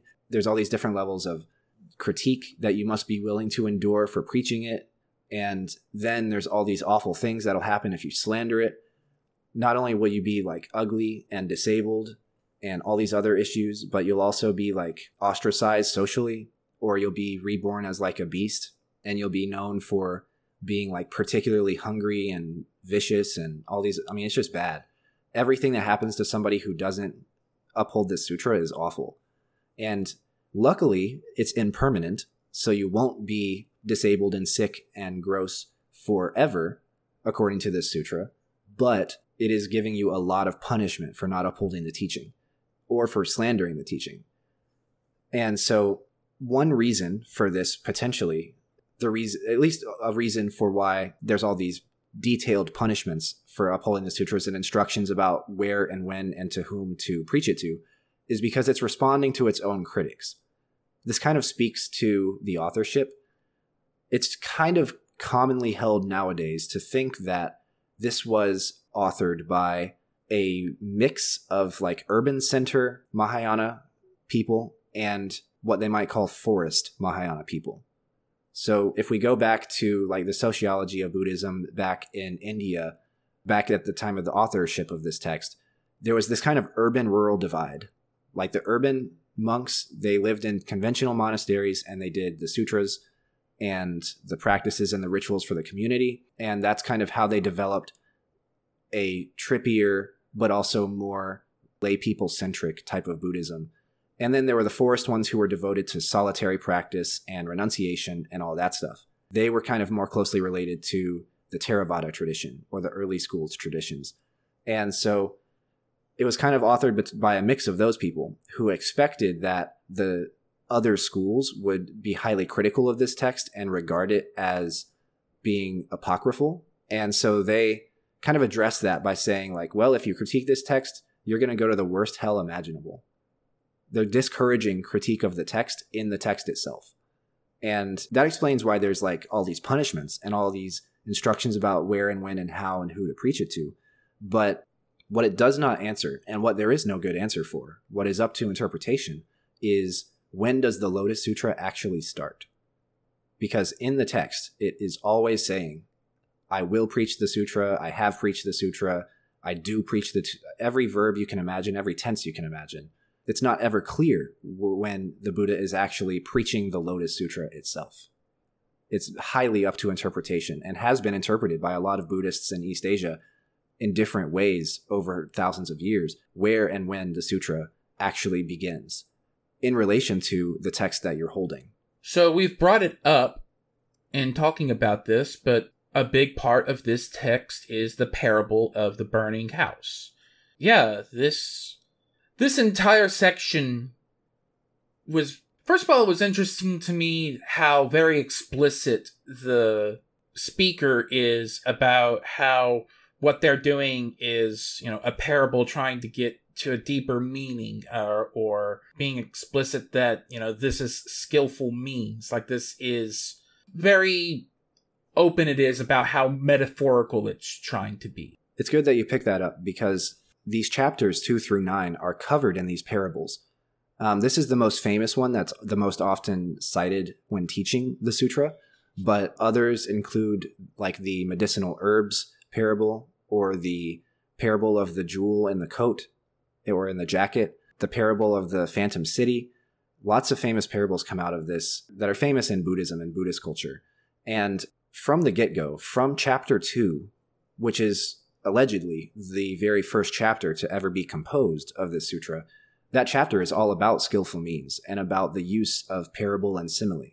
It's a defense or an apologesis for skillful means. This is another point where Theravada and Mahayana differ at times. So, the issue of skillful means that is up for debate is if you tell a big long story and it's got a message and a meaning that you want to convey, but it didn't really happen. Or if it's like a cause and condition or a situation, and you say something that reaches the desired outcome but is not actually true. In either case, is it a falsehood? And this parable speaks to that, and that skillful means chapter speaks to that. The chapter right before this, it says, no. If you tell a story, or if you say something that's not true to get to the desired outcome, like a white lie. It's not actually a falsehood. However, Theravada will say, for the most part at least, that skillful means is actually someone trying to mislead you. And it's not very skillful because it doesn't really address the issue of someone not being of a capacity to learn what you're trying to convey to them in a complete way yet. And it also doesn't really deal well with Buddhist issues on language, which are that you should never say things that are superfluous and you should never say things that are flowery and fictional and like a waste of breath, if that makes sense. Mm-hmm. And I think that the skillful means thing has kind of opened the door to a lot of East Asian Buddhist literature and culture that we would have never had before. So I appreciate that it exists. But I can see if you're just looking at the five, ten precepts, the ones about what you say are very, very clear and explicit. Like, don't tell lies and don't waste words and don't say things just to fill up space in the air, things like that. Those are very real and strict and specific. And obviously, Mahayana has redefined them or changed them or changed their interpretation of them in order to make this skillful means teaching really work.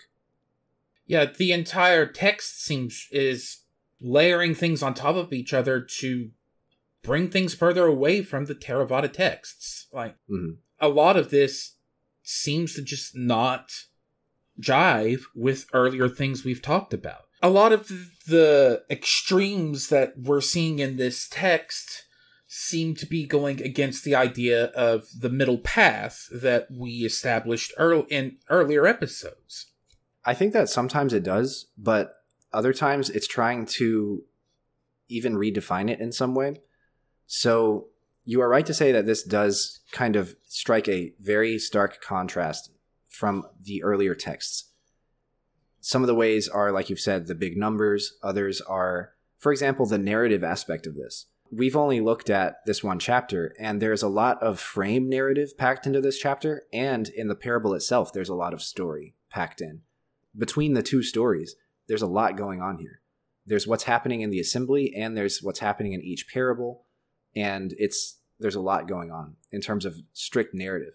And the earlier texts are not set up that way. The earlier texts are set up as if someone was looking at a drawn out table or chart and was reading it off in a formulaic way such that it could be transcribed and made sense of visually. And I don't want to say that to imply that the earlier texts first existed as diagrams. That's not the case at all. But it's meant to be that way to create like a matrix that can be memorized and can be applied for practice. And this one is not like that at all. This one is not meant to be a matrix or a chart or a list of lists or anything like that. It doesn't look at reality and then put names onto things and categories onto those things, etc. But the middle way discussion and the middle way conversation is complicated with regards to this text because there, there were some of the Madhyamaka school, where that comes from, who accepted this text and some who didn't. And there were some from other schools around the Madhyamaka school who had different opinions. It's very, very dubious how to approach this from like a middle way perspective because the extreme numbers might be, they might seem like excess, but they're kind of rhetorical. And rhetoric does not really, in a Mahayana way, fall under the category of middle way. And at the same time, Mahayana has their own definition of middle way that is different from that of the Theravada. The Mahayana might critique the Theravada for not living the middle way because they renounce their householding life and they go from you know having to ha- to not having they go from extreme attachment to extreme non-attachment or detachment in some cases they might critique them for detachment and having a desire to run away from chaos as as if that might help their enlightenment better.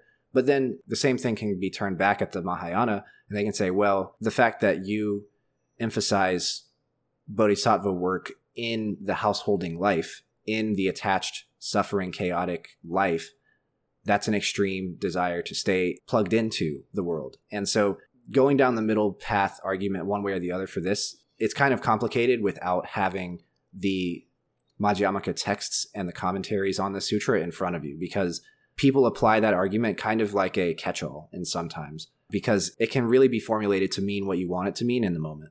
Let's talk about the offerings and prophecies to and up from the Buddha. So, at one point in this, a lot of people end up offering their robes to the Buddha. Uh, what's the significance there? Yeah, so the Lotus Sutra is kind of carrying on this other. It's never been explicitly stated, but it has always happened in the other sutras. The, in order for one person to become a Buddha, they have to do two things. I guess you could really call it three things. You have to meet a Buddha in your lifetime, you have to make an offering to a Buddha in your lifetime, and you have to receive a prophecy from that Buddha that you're going to become a Buddha. And so this speaks to an issue that we were discussing before before we were recording this episode, which is the text is trying to solve the problem of never being able to talk to Shakyamuni. So we currently live in a post Shakyamuni world. Regardless of if he was historical or not, it's widely accepted that he has been dead for 2,500 years or more. And in that regard, we're faced with a problem. If we want to reach enlightenment, we cannot hear the teaching from Shakyamuni himself. All we have left are these texts, which we are to treat as relics of the Buddha, as the remains of the Buddha. That's all we have left. And unfortunately, language is, is insufficient for communicating enlightenment from one person to the other. That's pretty much widely agreed upon between all of the schools of Buddhism is that words can't capture it. If someone has never seen the color purple, then you can't explain to them what the color purple looks like they have to see it for themselves in order to know, in order to have an idea of what it is. And so in that regard, what do we do? Like we're kind of screwed in that in that case. Everyone mm-hmm. who lives post Shakyamuni is screwed. Well, this text tries to solve that by emphasizing the immeasurable karmic backstory that everybody has, and also bringing the issue of memory into things. And so Shariputra gets his Buddha, he gets his prophecy of Buddhahood because what the Buddha is saying is that you have already made your offerings and you've already met your Buddha and gotten your prophecy and you've just forgotten it. Right? This happens in the first chapter of the text as well. The first chapter of the text, and I mean chapter one, which was added after chapters two through nine. it's kind of confusing. Oh boy. Chapter one of the text that we're holding, not the very first earliest one, but chapter one.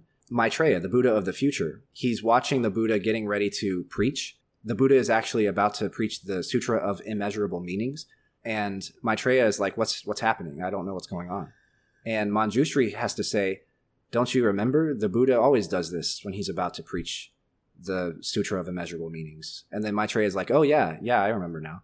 So even though that sutra had not been preached before, Maitreya had forgotten because that was his karma, right? So so Shariputra had forgotten as well. The argument of the text is that everybody who reads it is either prophesied to become a Buddha or has forgotten that they are prophesied to become a Buddha. Either you know that you are going to become one or you just are still going to become one, but you don't remember. So you don't believe that you're going to be. And that's the issue that Shariputra faces, and there's a lot of other characters in here that face that same issue. The issue of memory in the Lotus Sutra is huge. And the offering of the robes and stuff like that is just to represent that the Buddha had preached something important. And so everybody made an offering to commemorate that teaching. That always kind of happens, right? The thing about the Lotus Sutra that's similar to all other sutras is that whenever the Buddha says something kind of big, the world responds in some way, right? There's all this music and there's all these robe offerings, and everybody, a certain portion of the crowd reaches enlightenment, and there's like earthquakes and storms and lightning and thunder and all this other stuff, the world is kind of responsive to what the Buddha says because what he's saying is so big and important. I guess that also explains the need for this primordial Buddha that you mentioned earlier. If the Buddha is, is dead and the prophecy is still a required part of it, then having this primordial Buddha that never goes away ends up being useful, a utility thing. Exactly, yeah. And as we will read in later chapters, the text itself gives you your prophecy. So it solves the problem kind of completely. Other Mahayana sutras solve the problem differently. They argue, well, everybody has a little Buddha inside of them. They have a little bit of the Buddha or a little bit of the nature of the Buddha inside of them. That's how they can reach enlightenment. Other texts also say, well, we are originally enlightened. We are enlightened going back infinite lifespans, but our karma and our kind of falling off of our practice is what causes us to not be enlightened right now. And so we have to do something about that. But this text says, not only does it say there is this primordial Buddha who preaches this sutra infinitely all the time, but it also says to the reader that you are becoming a Buddha. You are going to become a Buddha. And that's why there's a lot of people in East Asia who are very strong proponents of this text because they got their prophecy from it. Because it says that if you read it and accept it, you're going to become a Buddha. However, it also says if you read it and don't accept it, you will not become a Buddha. So there's an issue of faith, or I guess you could say like belief, based on being convinced by the argument, which is critical here. If you're not convinced by the argument, then you're not going to reap the benefits of what that argument implies. And if you are convinced, then you've already reached the benefit, if that makes sense. Yeah, it's yeah, I I'm super uncomfortable with that just because of how much it echoes the parts about Christianity that I can't deal with.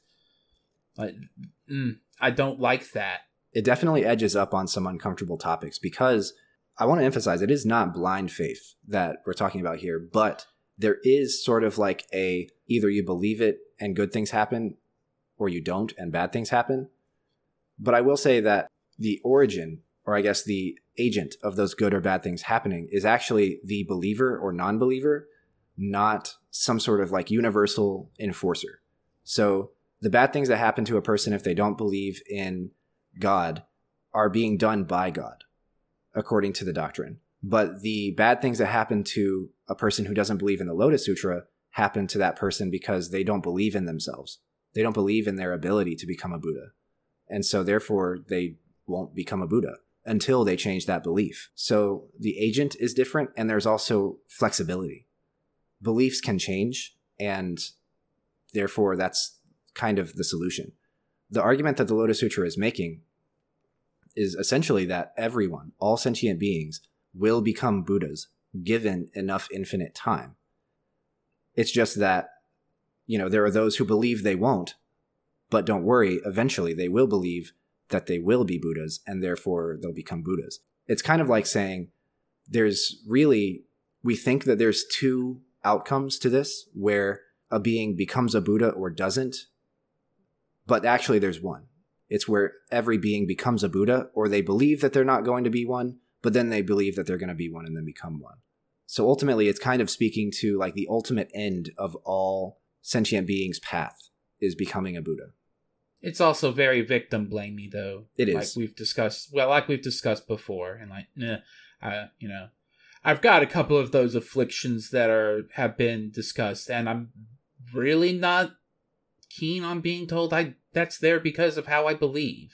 Yeah, it's not very good. And unfortunately, like I think that it's a little bit worse, a little bit more insulting that the reason that it's even in there is not because that's something that Buddhism would uphold and like beat people over the head with. It's because it's responding to the critics of the text which haven't critiqued it yet. Yeah, it's very defensive. Uh, yeah, it's so defensive that it's almost offensive. Like it, and it is cutting off the ability to critique it. Exactly. Yeah, and if you can even believe it, in East Asia, this gets more extreme. like, oh, I can believe that. Yeah, there are there are those believers of the Lotus Sutra who, especially like in the early modern era, this kind of is edging into something I'm working on for my thesis they believe that basically the teaching of the sutra requires you to forcibly proselytize. So, you know, whenever someone says Buddhism doesn't proselytize, for the most part, they're right. But Lotus Sutra Buddhism is highly, highly, highly into proselytizing. Lotus Sutra Buddhism and Lotus Sutra Buddhists, they pro- proselytize all the time. And it's commonly held that there's two ways to do that. One way is soft and diplomatic and rhetorical and chill and patient. And the other way is kind of like hardcore and aggressive and very strict. And these are up to interpretation as to like, is the tougher one meant to be like beating somebody up, or is it meant to be like being aggressive verbally and rhetorically? Or is it meant to be like scaring somebody into believing into the Lotus Sutra? And because there's that flexibility in the interpretation of the concepts, there are those who do all of those. And those people, those figures, especially in the early modern era where there's a lot of kind of war going on in East Asia, opium wars in China, Asia Pacific war gearing up in Japan, there are those that take the actual violence side and scaring people into believing. And they believe that you're supposed to scare people into believing the teaching of the sutra, which is that everybody will become a Buddha and that the Buddha has an immeasurable lifespan. And I, I kind of think that's kind of ridiculous. That concept is self defeating. Exactly. Me, right? What? It's hard. It the sen- I'm trying to be sensitive about it, but that one, a lot of this text is rife for enabling abuse. It is, and it, and it gets used to abuse in history in, at times, and it's very unfortunate. Yeah. So at this point, we're getting into details that I wanted to ask about. So I'm, let's just go through these as I wrote them down. Absolutely. Um, let's see. So, what's this idea of no outflows that gets brought up several times towards the beginning? That speaks to the four stages of awakening that we mentioned earlier. A stream enterer, which is the first stage, can come and go as they please. So, outflows happen according to Buddhist doctrine because someone, they're creating a karmic connection with Buddhism, and it's a good thing. But their karma is not good enough that they commit to it and are able to reach the next stage of once returner or non returner or arhat. And so someone who has reached this or that with no outflows, it's someone who has reached a level of understanding and learning that has the characteristic of non retrogression. So it's being changed so fundamentally that you cannot ever possibly change back. Right. So Okay, so that's the point of no return. It's it's kind of that, but um, there is like a hard point of no return in, tor- in terms of like enlightenment, but it's it's kind of like a smaller scale version of that. So the point of no return for Buddhism there's there's a couple of different ways to think about it. One way to think about it is you have studied and become so close to enlightenment that you will definitely reach enlightenment with no chance of not reaching enlightenment. Eventually. Eventually, yes. But uh, there's another way to think about it, which is like, have you ever learned something or experienced something that literally you will never be the same again because of it? It's kind of pivotal in your character. This no outflows thing, an individual outflow could be one of those things. One of those things that you experience and you can go back to being the same afterwards. Most things that we deal with in our day to day lives are things that do not affect us so hugely that we're not the same person afterwards. But every once in a while, something big happens. And in this case, Shariputra, he was realizing non retrogression and stuff. He did get his Buddha prophecy and he did, he was told this, but he was also referring to learning something that is so transformative of his worldview that he can never, ever, ever go back to thinking those, according to the text, not my argument, but according to the text, those dummy, stupid Theravada teachings. Right. So at one point they're talk, talking about prophecies about the era of correct law, which is supposed to last for 32 small kalpas, and then the era of counterfeit law, which will last for another 32 small kalpas. And then doesn't expound on what any of that means. So, what does that mean? Correct law, counterfeit law? Yeah, so the correct law is this time where it's the stage in the telephone game where the message is preserved, right? So for those who have not played the telephone game, right, you whisper something into somebody's ear and then they whisper it into somebody else's who's next to them. Very bad game to play during the COVID pandemic, but it's basically to demonstrate how like messages get lost in translation. And so the sutra is preached, right? And for 32 small kalpas, everybody who tells it to their friends is telling it correctly. And then after that, it kind of devolves and it gets distorted somehow. It's the stage of the telephone game where the message changes. That counterfeit law is where the people who are telling the sutra to their friends are not telling it correctly. And they're spreading kind of a, a misrepresentation of the center of the teaching of that sutra. This is something that has been introduced, I think, for the first time in the Lotus Sutra compared to other uh, Mahayana sutras and Theravada sutras. In this case, it's referring strictly to the Lotus Sutra itself. But there are other cases in the Lotus Sutra where it's referring to the age of the Dharma, right? So it's not talking just about how the Lotus Sutra is communicated, but how the entire Dharma is communicated.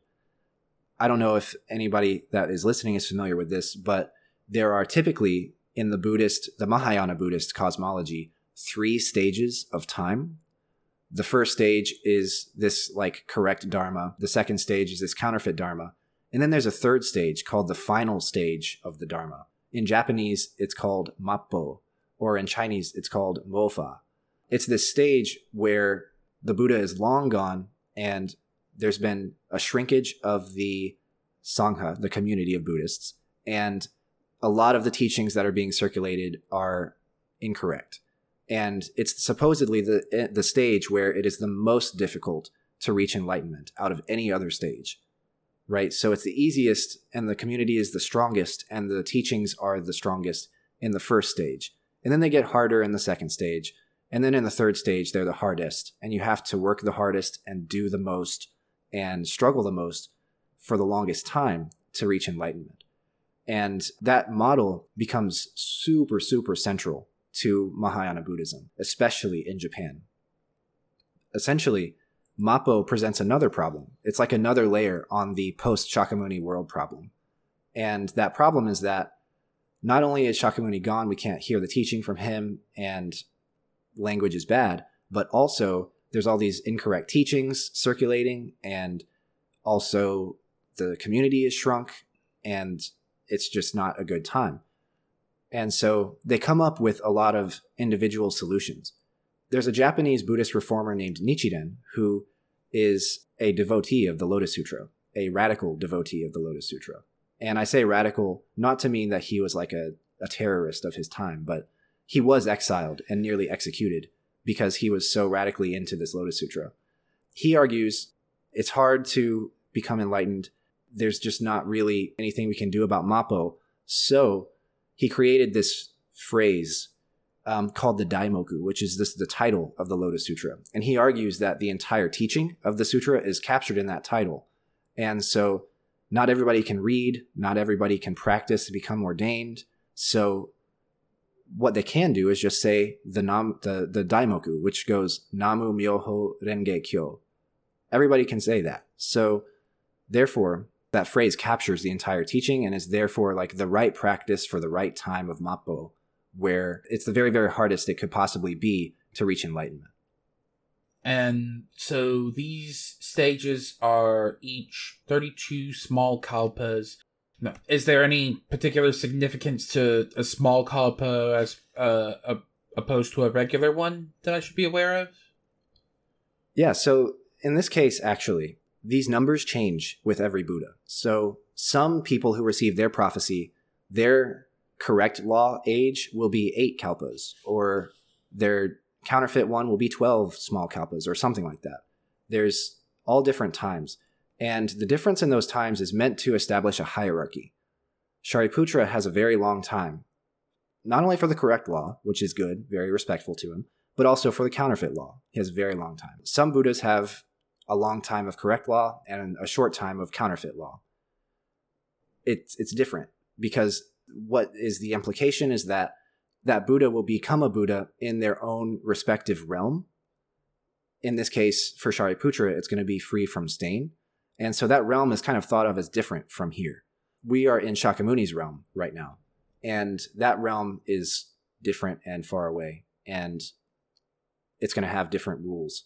But in this case, those numbers are not significant here. But this three stages of the Dharma, not just of like the Lotus Sutra, but of the Dharma itself, true law, counterfeit law, and final stage, those are periods of 500 years.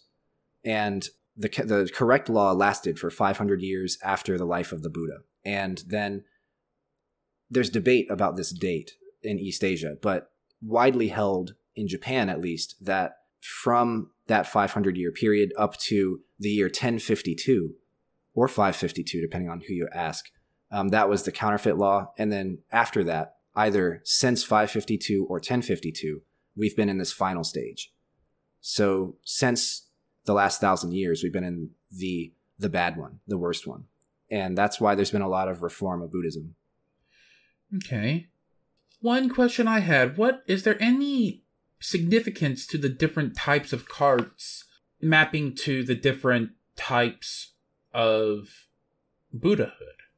It's good that you bring up the carts. Yeah, we should discuss some of the symbology of the parable a little bit. So, even though it's kind of expressly mentioned in the sutra, the father of the children in the burning house is the Buddha. The children represent all sentient beings. The burning house is the world of samsara. And in this case, the goat cart is the arhat path. The deer cart is the pratyeka Buddha path. The ox cart is the bodhisattva path. And then the white ox cart is the special Buddhahood path. So, first, I should mention something about these like correlations to the different paths. The goat cart, the goat is not really good at pulling things around on a farm. The goat is not meant for that. That's not its, its purpose as livestock. And so that's why it's the arhat. They're thinking of the arhat in terms of like you only get enlightenment for yourself, so you can't really we can't yoke a cart. so cart. it's another put down kind of. Yes, exactly. The deer cart being the Pratyeka Buddhas, I'm sure there's a doctrinal explanation for it, but I'll tell you this, it doesn't make any sense to me. And the reason why is because the Pratyeka Buddhas don't make any sense to me. The Pratyeka Buddhas are Buddhas. It's in the name. They are Buddhas. And so why is their enlightenment less than Shakyamuni's or less than the prophesied Buddhas of the text? They are already Buddhas. And unless it's explicitly mentioned in the sutra that there's a hierarchy between fully realized Buddhas, and it's not mentioned, I promise, I've read the whole thing, then that doesn't really make a lot of sense. This group is never really named. They're very rarely present in the assembly, and nothing is ever said about them. They are the solitary ones that live in the forest, and they attain enlightenment through realizing cause and effect. That's all that we know about them. I, I have to assume they're kind of theoretical. When they're thinking about how Buddhism fits into the real world, they're thinking, okay, there are going to be those who hear the teaching and those who don't. But you have to think that the Buddha didn't hear the Buddha's teaching, or at least that's what they thought in the early schools doctrine. So he he came to enlightenment on his own, so others must be able to come to enlightenment on their own. And these are the Pratyeka Buddhas. But they don't make sense.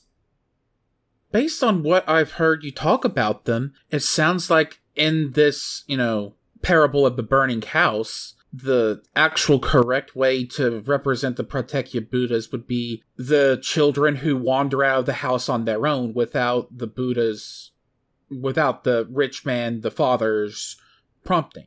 You're exactly right about that. Like, so I don't get the deer card either. That, what? Well, and the thing is too, like the deer makes sense because their deer are solitary and you can't yoke anything to them as well. They don't help on the farm. But I mean, that's I mean, we're stretching here. You know, I mean, we're doing Yeah. we're doing interpretation 15, 1600 years after the text is even translated into Chinese, probably about 2000 years since it was written. And so it's just really hard with that group. But you're exactly right. Like they would be the ones that would walk out on their own. And then ox cart I get because like an ox is a actual plow animal. And so they're saying that the Bodhisattva path, which is the path that is emphasized by the Mahayana Buddhists, is the best path because it's an ox instead of a goat. Yeah, you can. The ox can carry more stuff, right? The ox can pull a cart full of people, and a and a goat can't. And it's important to note too that like the Bodhisattva cart and the Buddha cart are both oxen. Mm-hmm. So there is still a clear hierarchy in the text of Bodhisattva over Arhat, of Mahayana over Theravada. But still, in its own way, it does say that the Bodhisattva path is like insufficient. It's not fully there yet. So this white ox cart with all the treasures is the Buddha vehicle. And the way it's described in the parable is that it can carry all kinds and tons of stuff. And that's the idea is that this cart is the one that everybody, and I mean every sentient being, and according to later East Asian interpretations, every non-sentient being is on. And so it's it's the big one. And the reason why there's treasures on it and not on the other ones is that the treasure is kind of like the benefit of being a Buddha, like the karmic retribution in a good way of realizing Buddhahood. Those are all the treasures of the of the white ox cart or the Buddha vehicle. Now this parable opens up an important question. Is the Buddha vehicle subsuming all the other three vehicles or is it a separate vehicle altogether? That is to say, are those who are on the ox cart or the goat cart or the deer cart, are they not on the white ox cart or are they? Now, there's the reason why one might argue that they are all on the Buddha vehicle is because the Buddha gives them prophecies. The Buddha gives prophecies to people who are on the goat cart and people who are on the ox cart and people who are on the he doesn't really give prophecies to people who are on the deer cart, but they're Buddhas, so let's assume that they are. So you could say, you can make an argument that they are all on the Buddha vehicle. But you could also argue that actually none of these people were ever on these separate carts and they were only pretending to be as an expedient means to enlighten people. So the argument could be made based on this sutra that Shariputra was never an arhat. He was only pretending to be one so that he could play this character in the Lotus Sutra and, and help other people realize the truth of universal Buddhahood as a cause and condition or a simile and parable. And so, in that argument, you could say there is actually a separate Buddha vehicle, but that's up to interpretation. Just an odd turn of phrase that I noted at one point. At one point, he's talking about flower glow, Thus Come One. That's the Buddha that Shariputra will be whenever he reaches Buddhahood. The actions of Flower Glow Buddha will all be, as I have said, the most saintly and venerable of two legged beings. What? Where's where's this two legged coming from? Is that just an odd turn of phrase, or is there something going on there? I think that these little epithets are a dime a dozen in Brahmanical texts, and that's where they kind of come from. So, ah, okay. Among two legged beings, the only two legged beings that these people are really referring to are humans. So basically saying the best person, the best of all people, the most saintly of all people. I will say this in the text, you'll never say or see the Buddha say that this person will be the most saintly among the four-legged beings or the six-legged ones or the or the eight-legged ones. Never happens. It's only two-legged ones. So it's just another way of saying that out of all the human beings, this is the best one. This is the one who is the most enlightened and the most the best at practicing and the best at all this teaching and good deeds and stuff. It's kind of like saying a king among men, if that makes sense. Gotcha. Okay. If I were to go through and ask every single little term that I noticed that I wanted an explanation on, we'd probably be here all night, but I think I've got the main ones that stuck out to me. So, is there anything else that we need to talk about that I haven't brought up that you would like to? No, I think that we are all set. I think that um, with this sutra, we will be reading more chapters and discussing for just as long because this is a lot. I've had an entire yeah. graduate school seminar just on this text and its influence in Japanese culture. And there's just so, so much that is packed into this text because it is unlike any other Buddhist text out there, completely unlike any other one. So it merits a lot of discussion and a lot of reading and we'll definitely be doing more of that in the future. Yeah, I'm looking forward to it. This was really fun to read, like it difficult, but it, in a good way. Good. I'm glad that you had a good time with it, and I hope that everybody yeah. had a good time listening to it and listening to our debrief of it. All right. Well, if that's it, I think we should go ahead and bring this to a close. Thank you very much for listening, everyone, and we will see you next time. Thank you for listening. See you next time. My name is Nick Bright, scholar of East Asian religions and the voice of Hearer. And I'm Docs, editor, question asker, and voice of Hermit. And this has been Bright on Buddhism. Thank you for listening. If you like our podcast or if you have a question you'd like us to discuss, we'd love to hear from you. Please consider leaving a comment or a review, subscribing, or joining us on social media. Email us at bright.on.buddhism at gmail.com. Tweet us at brightbuddhism and join us on our Discord server, The Hidden Sangha, link in description. As always, citations and resources for this episode can be found in the show notes. Thank you. See you next time. Thank you very much.